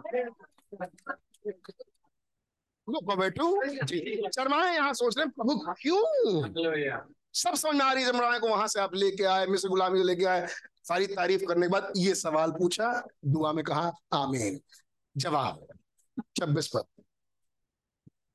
तब यहोवा का यह वचन यिर्मयाह के पास पहुंचा, मैं तो सब प्राणियों का खुदा यहोवा हूँ। जैसे उसने दुआ शुरू करी थी तारीफ से, ऐसे ही खुदा ने जवाब देना शुरू किया। मुझे तो ये बहुत इंटरेस्टिंग लगता रहा है। मैं तो सब प्राणियों का खुदा यहोवा हूँ, क्या मेरे लिए कोई काम कठिन है? क्या जो जैसे उसने शुरू किया था। yes, उत्तर भी ऐसी आता है प्रार्थनाओं का, जैसे प्रार्थना जाती है थोड़ा समय लगता है देखने में, दो बजे के आसपास हो जाता है, लेकिन समझ में आता है। जैसे आप धन्यवाद की भेंट चढ़ाओगे ऐसे ही जवाब भी आएगा। जीसस मैं आ गया हूँ, जॉन आपका धन्यवाद हो, मैं thank you Lord, thank you Jesus, bye, चले गए। एक दिन जीसस भी आए, जीसस आप मेरे पास नहीं आते, हॉस्पिटल में डोनेट जॉन सुना कहा नहीं। एक दिन जीसस आए, हाँ जॉन मैं भी तुम्हारे पास आ गया हूँ, और बताओ कैसा हाल क्या है, बाय, चले गए। सुना कहा नहीं, भाई बहनों ने सुना है।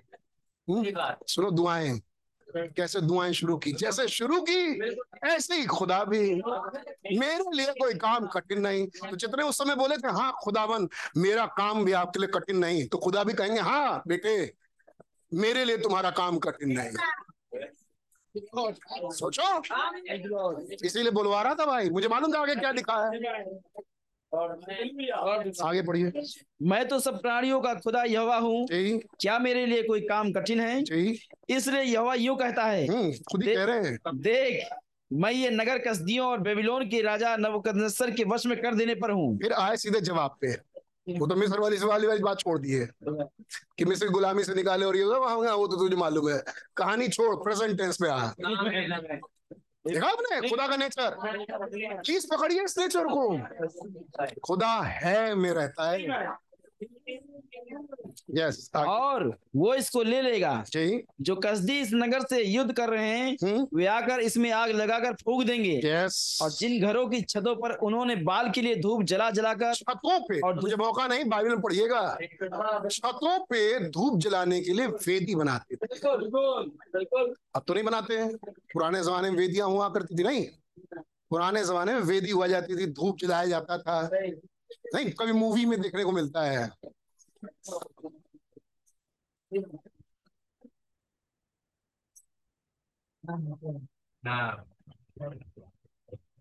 फिर उधर भी चार निकाल दो ऐसे, छोटा सा बनाओ, इतना बड़ा सा है, है नहीं, सफेद रंग से पेंट कर दो उसको, लाल रंग से बॉर्डर बना दो। घर के बगल में देखा कभी?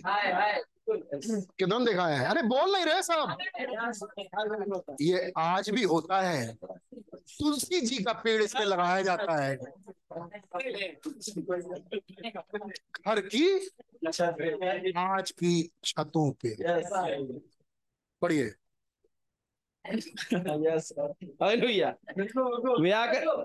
वे आकर इसमें आग लगाकर फूंक देंगे, और जिन घरों की छतों पर उन्होंने बाल के लिए धूप जला जलाकर दूसरे देवताओं को तपावन देकर रिस दिलाई है, रिस दिलाया है, वे घर जला दिए जाएंगे, वे घर जला दिए जाएंगे। क्योंकि इजराइल और यहूदा जो काम मुझे बुरा लगता है वही लड़कपन से करते आए हैं, लड़कपन से करते आए हैं। इसराइली अपनी बनाई हुई वस्तुओं से मुझको रिस दिलाते हैं। जब नए नए जॉब में थे तब तो अक्ल खुलनी चाहिए थी यार। कौन से बुढ़े थे सटी आ गए थे कि तुमको समझ में नहीं आ रही थी बाहर कि खुदा का वचन खुल रहा है, क्या करना चाहिए, क्या डिसीजन होने चाहिए। अरे जवानी में तुम बेवकूफी के काम, वैसे तो तुम्हारे को बड़ा अक्ल रहा। तो खुदा ने ये चीज नोट कर रखी है। yes. इस उम्र से आगे इजरायली अपनी बनाई हुई वस्तुओं से उसको रिस ही रिस दिलाते आए हैं। यहोवा की वाणी है, ये नगर जब से बसा है तब से आज के दिन तक मेरा क्रोध और जलजलाहट के भड़कने का कारण हुआ है। yes. इसलिए अब मैं इसको अपने आप, अपने सामने से इस कारण दूर करूंगा। जरमाया कहेंगे ये बात तो मुझे भी समझ में आ रही है प्रभु, समझ में ये नहीं आ रहा है कि इसी बीच आपने खेत क्यों बोल करवाया है। आगे पढ़िए।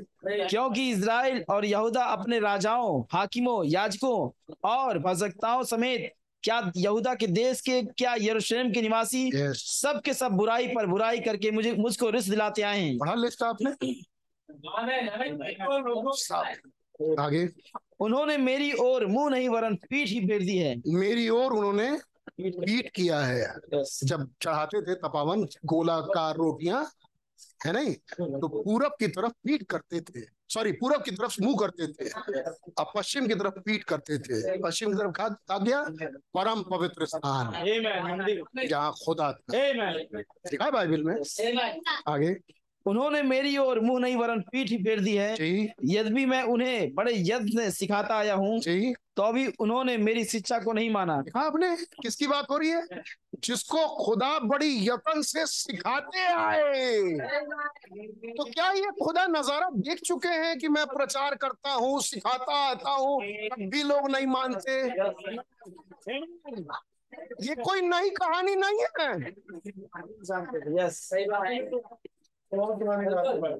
मेरे साथ क्या होता है कि जब मैं कुछ हरकतों को देखता हूँ जो डिनोमिनेशन में थे, आमीन, वो देखता हूँ यार ऑफिस में है, हम कहते हैं यार ये आत्मा जो डिनोमिनेशन की थी ये तो ऑफिसों में दिख रही है यार। फिर देखता हूँ ये आत्मा तो ऑफिस की थी, ये आत्मा ये मिनिस्टर में दिख रही है, बाहर के, ऑफ कोर्स बाहर के मिनिस्टर्स, डिनोमिनेशन मिनिस्टर्स।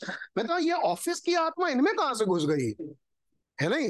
तो दिखता है कि भाई जब वो काम कर रहे थे वो काम ये कर रहे हैं, तो ये कोई मेल जोल तो था नहीं, इनकी कोई दोस्ती यारी तो थी नहीं, फिर ये आया कहाँ से? तो आत्मा। ऐसे खुदावन जब आज देखेंगे, मैं सिखाता आया हूँ सीखा नहीं, तो कहेंगे ये आत्मा तो यार मैंने इजराइल में देखी थी, जिनको मैंने पकवाया था, ये आत्मा यहाँ कहाँ से आ गई? सीखती तो रहती हैं, कभी सच्चाई के ज्ञान तक नहीं पहुंचती। दूसरा तीसरा, आमीन, ये स्त्रियां याद है। आगे। यद्यपि मैं उन्हें बड़े यत्न से सिखाता आया हूँ तो भी उन्होंने मेरी शिक्षा को नहीं माना। इसका मतलब जब यत्न से खुदा कुछ सिखाए ना तो ध्यान देना, क्योंकि एक आत्मा है जो सीखती नहीं है, एक आत्मा, और उसे ये खुदा बहुत अच्छे से पहचानते हैं, तुरंत पकड़ लेंगे कि ये तो वही आत्मा है जो वहां थी, जिसके लिए मैंने यिर्मयाह में लिखा है, सुना आपने, रेड लाइट अलर्ट। आगे। वरन जो भवन मेरा कहलाता है उसमें भी उन्होंने अपनी घृणित वस्तुएं स्थापित करके उसे अशुद्ध किया है। याद है आपको message Idolatry in end time में से believers, जब वो लौट के आए, दो आओ देखें जरा रोम के चर्च, वापस चलें जरा रोम में चर्च दिखाएं अपना, वो डर गए ये चर्च है। ज्यादा आगे। उन्होंने उन्होंने हिनोमियों की तराई में बाल के ऊंचे स्थान बनाकर अपने बेटे बेटों मोलेक के लिए होम किया। ये देखा आपने। आगे। जिसकी आज्ञा मैंने कभी नहीं दी। बेटे बेटियों को मोलेक के लिए होम किया, मोलेक देवता। आगे। जिसकी आज्ञा मैंने कभी नहीं दी और न ये बात कभी मेरे मन में आई कि ऐसा घृणित काम किया जाए। जी, माफ कीजिएगा थोड़ा देर हो गया, मैं छोड़ देता अब तक। या छत्तीस पद से जल्दी लिपट दीजिए। परंतु अब इजराइल का खुदा यहोवा इस नगर के विषय में जिसके लिए तुम लोग कहते हो वो तलवार महंगी और मरी के द्वारा बेबीलोन के राजा के वश में पड़ा हुआ है, यूँ कहता है यूँ कहता है देखो मैं इनको, देखो ये तो तुम भी जानते हो कि मैं ये ये जलजलाहट में हूँ, मारूंगा इन सबको, लेकिन अब सुनो कि मैंने तुमसे खेत क्यों मोल ले पाया, कि मेरी एक और भी प्लान है। सुनिए। देखो मैं उनको उन सब देशों से जिनमें मैंने क्रोध और जलजलाहट में आकर उन्हें जबरन निकाल दिया था लौटा ले आकर इसी नगर में इकट्ठा करूंगा, लौटा लाकर इसी नगर में इकट्ठा करूंगा। आगे। और निडर करके बसा दूंगा। यस। वे मेरी प्रजा ठहरेंगे। आमीन। और मैं उनका खुदा ठहरूंगा। और मैं उनका, ये तो भी हमने पढ़ा था, ये किसका खुदा ठहरेगा? जिनके हृदयों पर अपनी नई वाचा लिखेगा। थोड़ा सा आगे पढ़िए। मैं उनको एक ही मन और एक ही चाल कर दूंगा। ये कौन सा मन होगा? एक मन। हम्म आओ हम सब एक मन हो जाएं। नोएल भाई इधर सोच रहे हैं, मैं इधर सोच रहा हूँ, वो इधर सोच रहे हैं, नहीं आओ हम सब एक मन हो जाएं। चलो हो गए एक मन, तीन हो गए, चार हो गए, पांच हो गए, है नहीं छह हो गए, तब तक सातवां कहता है मेरा तो ये, तो कहते अब क्या करें, तो कह रहे एक मन हो जाओ, तुम इधर आ जाओ, क्या नहीं आप लोग एक हो जाओ, आप सब इधर आ जाओ, करते रहो झगड़ा। yes, पहले तो समझो मन कौन सा है जिस पर एक होना है, ये है सेवेंथ सी, ये है खुदा का मन जिसमें सब एक हो जाएं। एक मन और एक चित्र में पेंतिकुस की कलीसिया थी, क्या था वो एक मन कि हमें पवित्र आत्मा का बपतिस्मा मिले, यही था उनका मन कि उसने वायदा किया है और वो आत्मा हम पाएंगे। आमीन।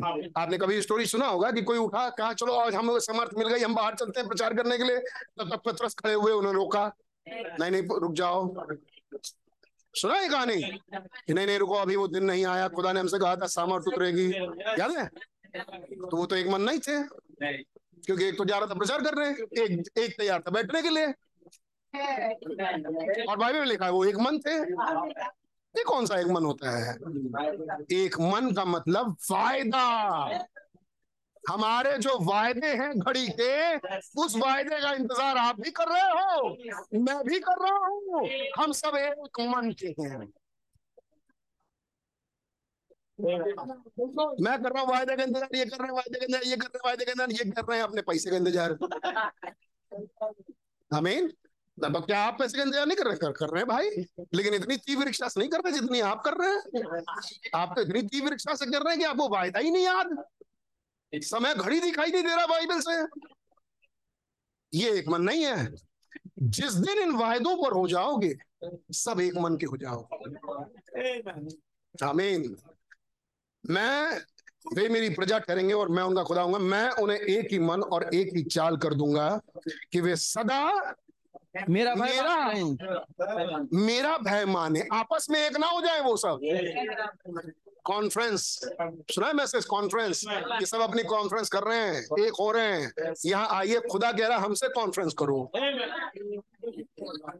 आमीन। खुदा उधर कह रहा है मुझसे कॉन्फ्रेंस करो, वो कर रहे हैं आपस में कॉन्फ्रेंस। उसमें कुरिया शिव और इनका रखा था जूता उठाया और ये। आमीन। और कॉन्फ्रेंस पहला मैसेज था वो नाइनटीन सिक्सटी वन का कॉन्फ्रेंस, जिसमें भाई-बहन ने ये सब बातें रखी है। देखा है, नवंबर का मैसेज था वो। और भाई-बहन क्या समझा रहे हैं, यहाँ सब अपने में कॉन्फ्रेंस करने लगे हैं कि मेरे साथ एक हो जाओ, मेरे साथ एक हो जाओ, मेरे साथ हम तुम एक हो जाए, हम तुम एक हो जाए। खुदा कह रहा है हम तुम एक हो जाए। आमीन। आगे भैया,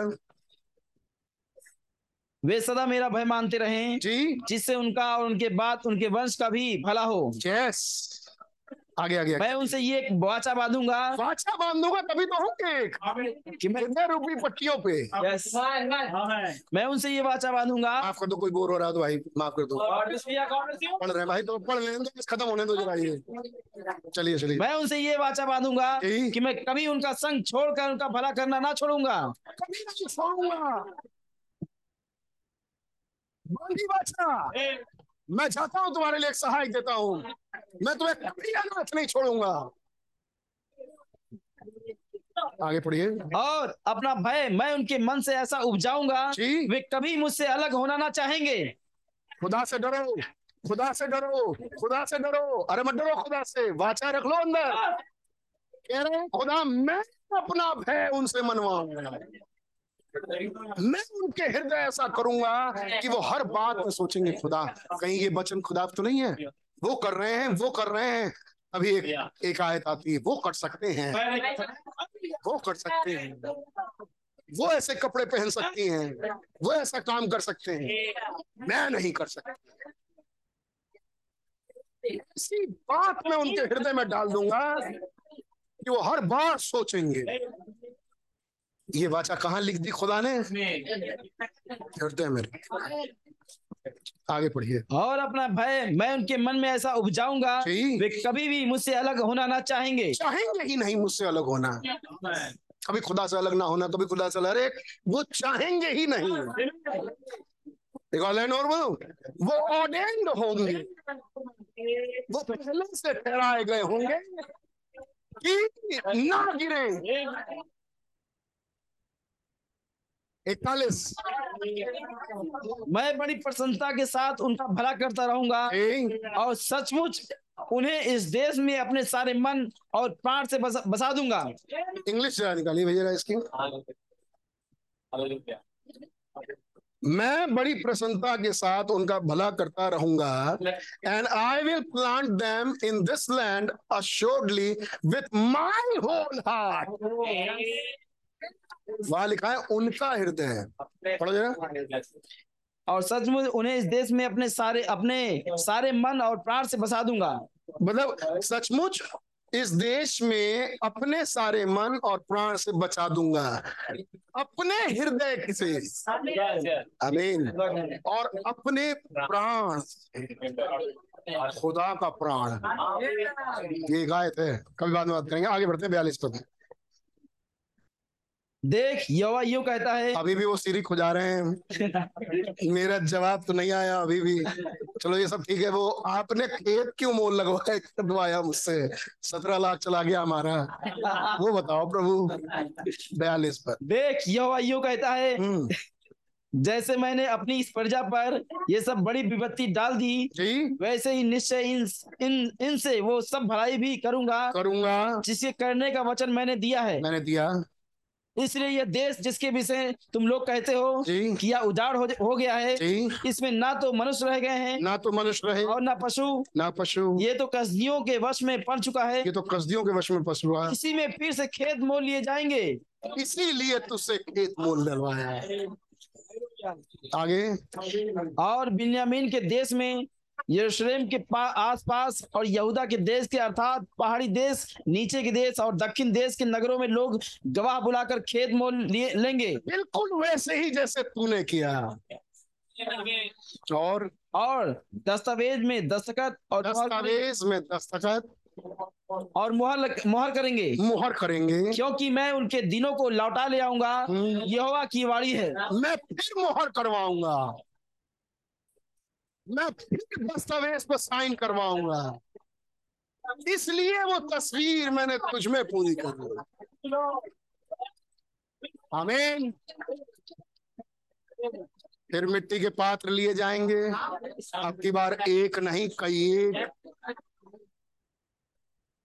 सही, बहुत बढ़िया बहुत बढ़िया।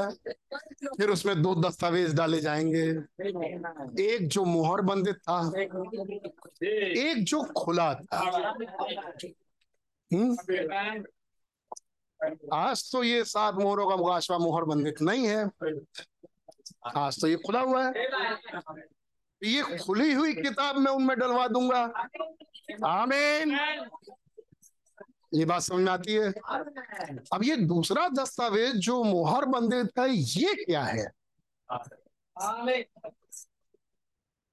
एक तो ये खुली हुई डलवा देंगे वो हमारे हृदयों में, ये बात तो समझ में आ गई। ये तो मोहरों का मुकाशवा है भाई, सात मोहरों का मुकाशवा जो खुला हुआ हमें दिया गया, करेक्ट। अब ये दूसरी वाली क्या है जो मोहर बंदित है, सील्ड है? अब पढ़ना पड़ेगा प्रकाशित दसवां अध्याय, उसमें सात गर्जन के शब्दों को सुना जो उसके अंदर आ गया। अब उससे कहा, अब वो लिखने पर था, उसने कहा इसे मत लिख और इसे मोहर बंदित कर दे। प्रभु, मोहर बंदित तो उस चीज को किया जाता है जो लिखा रहता है, लपेटो मोहर लगाओ, यही सीखा। अब तो मैंने लिखा ही नहीं तो मोहर बंद कहाँ करूँ, ये सील कहाँ करूं मैं? अरे कोई लिखी हुई चीज रहती, लिखा है, चलो मुझे ऐसे मोड़ा, यहाँ मोहर लगा दिया, यही सीखा मोहर बंदित, इसे मोहर बंद कर दे, वहां लिखा है। प्रकाशित दसवें अध्याय पढ़ा नहीं रहा आपको मालूम है, तो ये मोहर बंदित कहाँ करूं मैं? जहाँ गया है वही मोहर बंदित कर दे। इस मट्टी के बर्तन में एक तो आ गई खुली किताब और दूसरा है सात गर्जन के शब्द जो बस यही रहेंगे बेटा, यही सील्ड अप रहेंगे, इन्हें सील्ड अप ही रहने दो। यह है गर्जन के शब्द जो एक किताब में रखवा दिया, एक बर्तन में रखवा दिया। अब ये उस दिन इसलिए रखवाया ताकि एक तस्वीर बने। आमीन।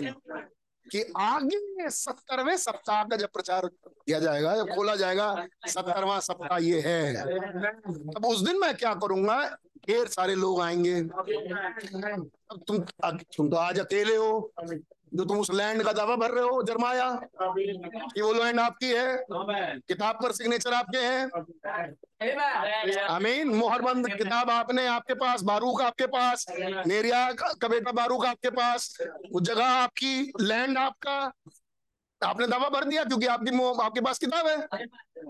तो जरमाया वो पूछ रहे हैं, प्रभु ये सारा लैंड तो तबाह हो जाएगा, ये आपने ये खरीदवाया बिछवाया क्यों हमसे, हमारी लैंड की जैसे तुम्हारी लैंड है। आगे आने वाले समय में ये बहुत से आएंगे और जैसे तुमको लैंड मिला ऐसे ही उनको लैंड मिलेगा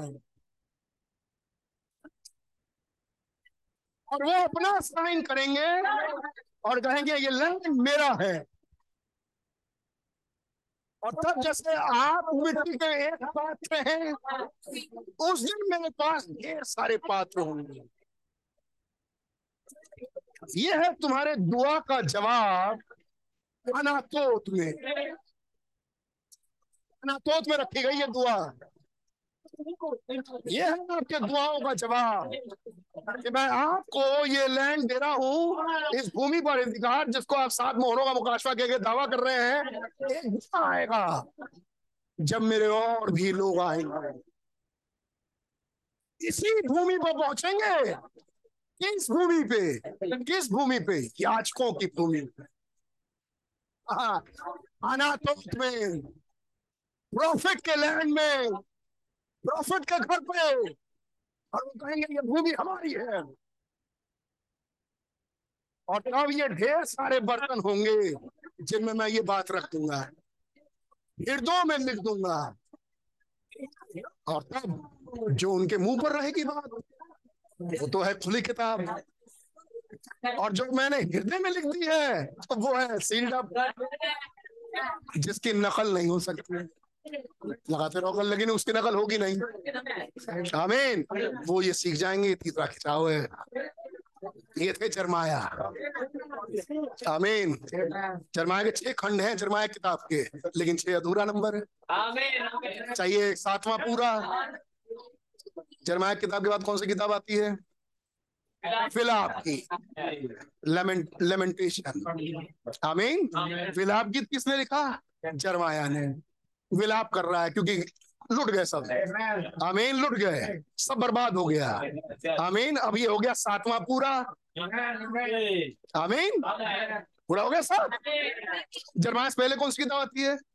यशाया की। देखो कैसी सुंदर तस्वीर बाइबल में। अगर आप इसे देख पाओ, अप्रिशिएट करो, खुदा का धन्यवाद दो। Sixty chapters Bible complete.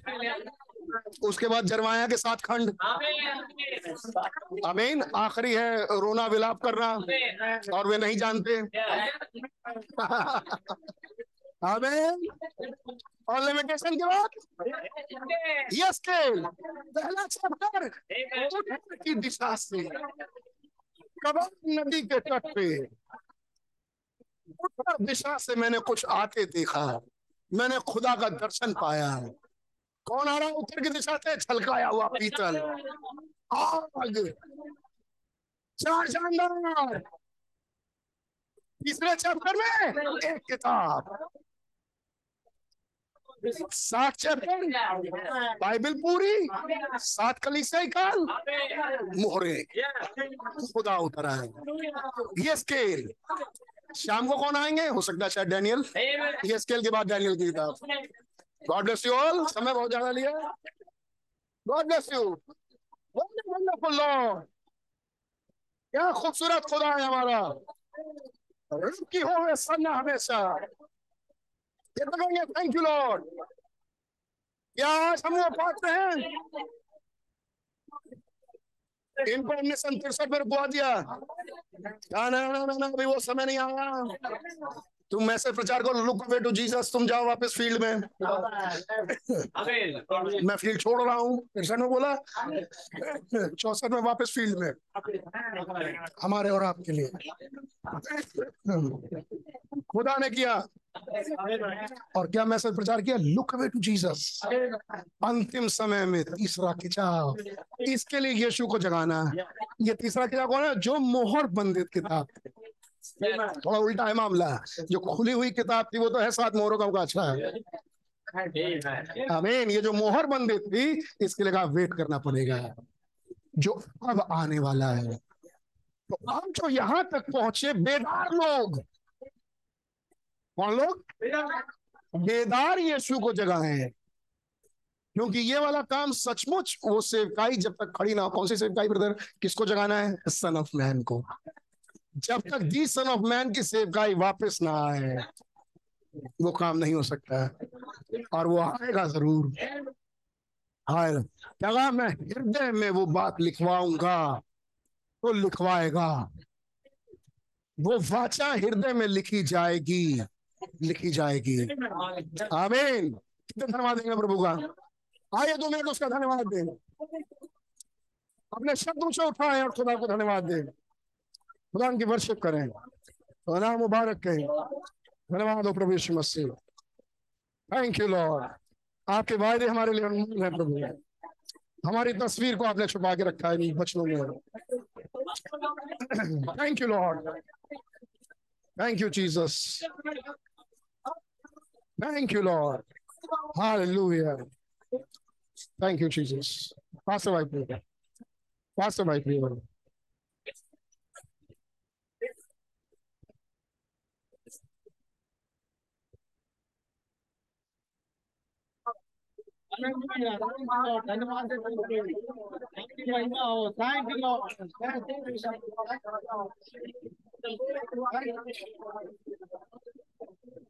Hallelujah, thank you, Lord. Hallelujah.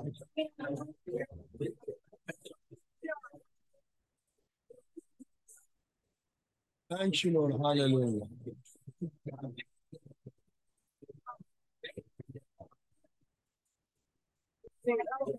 Hallelujah.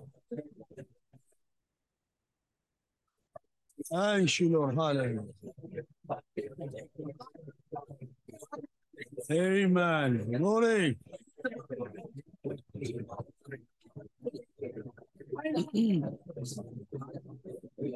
खुदा ने किया भवन तैयार सात दशकों के बाद, खुदा ने किया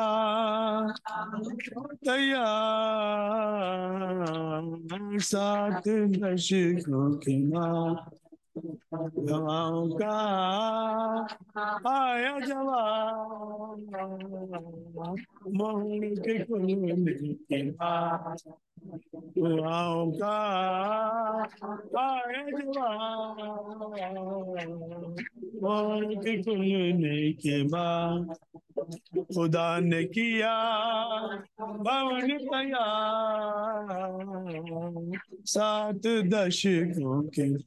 क्या खुश हो रहे हैं? तनका आया जवान, यही ना क्या मोहरों के खुलने के बाद। हालेलुया। क्या आपका मन खुश है?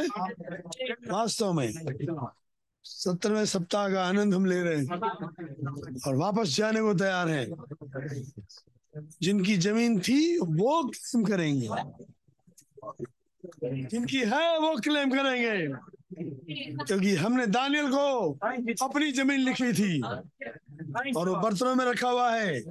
और जिनकी नहीं है वो तो परवाही नहीं करेंगे जी, लेकिन है जिनकी वो क्लेम करेंगे।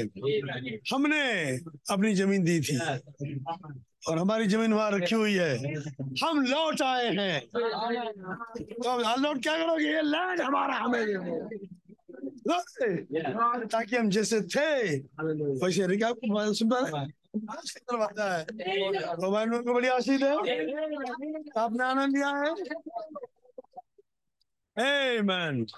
सारा महिमा इनको मिल जाए, इनको मिल जाए। इंसान के दूर पे से होके प्रभु ने सब बातें समझाई हैं। आमीन। क्या आप चाहते हैं कि आपके मनों में वो वाचा लिख दी जाए? नई वाचा इसके हृदय पर लिख जाए, उसे समझाना नहीं पड़ता, उसे समझाना नहीं पड़ता, कहना नहीं पड़ता, ऑटोमेटिक करता है वो। धन्यवाद प्रभु का। ये छोटी दुआ करेंगे कि आपका हृदय आनंद से भरा हुआ है, इन वचनों में बने रहेंगे। सत्तर सप्ताहों में हम कैसे खोज रहे देखा हमने। क्या आप धन्यवाद देंगे?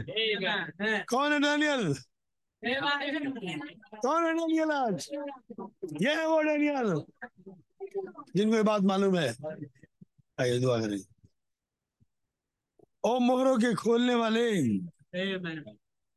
तस्वीरों को बनाने वाले, दुआओं का जवाब देने वाले और दुआओं को पैदा करने वाले खुदा आप ही हैं, सब करने वाले।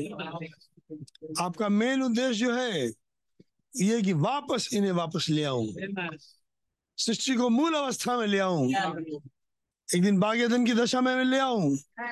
और आप ला रहे हैं और लाने के हमें एक जगह पे रखे हैं प्रभु, ताकि इन बातों का हम धन्यवाद देने पाए। धन्यवाद देते हैं।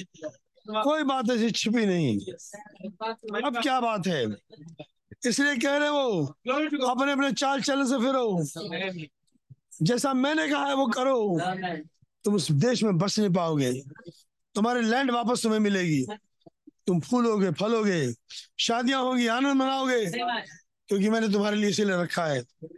खुदा ये समझ हमें से हर एक को प्रदान करें, क्योंकि जब दो आ, किताबें बनाई गईं, एक ही बात की नकल थी। अब दोनों का मैच होना जरूरी है। जिसको नबी ने समझाया चाइनीज लॉन्ड्री के उस उदाहरण को लेके, तो एक टुकड़ा आपके पास है, एक टुकड़ा वहां है, दोनों का मिलना जरूरी है। और यदि नहीं मिलेगा तो वो बात आपको नहीं मिलेगी। वो गट्ठर आपका नहीं है। यदि वो जमीन आपका है तो जरूरी है कि वो जो लिखा हुआ है और जो आपके अंदर दोनों मेल खाए। हम मिलाने वाला कोई और नहीं, होली घोष है। आपका धन्यवाद देते हैं। बहुत सुंदर तरीके से बातें रखी गई। काश हर एक के जीवन में काम करें और आने वाले कुछ ही दिनों में ये दिखाई देने लगे। ये सिर्फ बातें बातें न रह जाए और जिंदगियां बन जाए। सच है प्रभु, जब आप किसी के लिखने की बात आती है, मूसा को आपने पट्टी दी, पत्थर की तोड़ दी, एक और बना के दी, लोगों ने तोड़ दी। अब हमने कहा मैं पत्थर की बनाऊंगा ही नहीं, मैं पत्थर का हृदय निकालूंगा और मांस का हृदय दूंगा और उस पर लिखूंगा। खुदा बख्श दीजिए कि हमारे पत्थर के हृदय कठोर ना हो जाए, पत्थर के समान मुलायम हृदय बने, जिन पर आप अपनी आत्मा के द्वारा वाचा लिख पाए। और जब आप लिखते हैं तो श्रद्धा के लिए बात रहती है। ये बात आज आज तो जाहिर हो गई। क्या आप ऐसे हृदय पर लिखेंगे जो दीन और नम्र हैं? कठोर पे आप नहीं लिखते। कठोर से तो आप बुलवाते हैं और कहते हैं जो तूने बोला यही तुझ पे घटेगा, लेकिन दीन के लिए कहते हैं चिंता न कर, मैं लिखूंगा। आपका नाम मुबारक हो। फिरौन ने बोला है कि कल बच्चे मार दिए जाएंगे, लेकिन मैं कहता हूँ तेरा नहीं, उसी के मारे जाए। ये कठोर हृदय था। प्रभु ऐसा मेरी दुआ है लखनऊ की कलीसिया में एक भी कठोर हृदय ना रहे, हर एक का हृदय दीन और नम्र हो, ताकि वाचा लिखी जाए और समझा जाए कि हम पर लिखा जा रहा है। आपका नाम मुबारक हो। हमें से हर एक को समझने की समझ प्रदान करे। महिमा आदर इज्जत आपको देते हुए उसी के नाम मांगते हैं। आमीन। आए हमारे बाप, आपकी बादशाहत आए, आपकी मर्जी जैसे समान और मनोज बख्श दे। और जिसका कुछ और माफ करते हैं हम उसको माफ फरमाए। हमें हिमाश न बने दें बल्कि बुराई से बचाए। बादशाही मदद और सलाह हमेशा आपके होते रहे। आमीन। हमारे खुदा यीशु का फजल और तदमा सबाकता साधु तक अभिषेक आपसे ले जब तक हमेशा हमेशा तक हमारे साथ बने रहे। आमीन। Praise the Lord. God bless you. Thank you.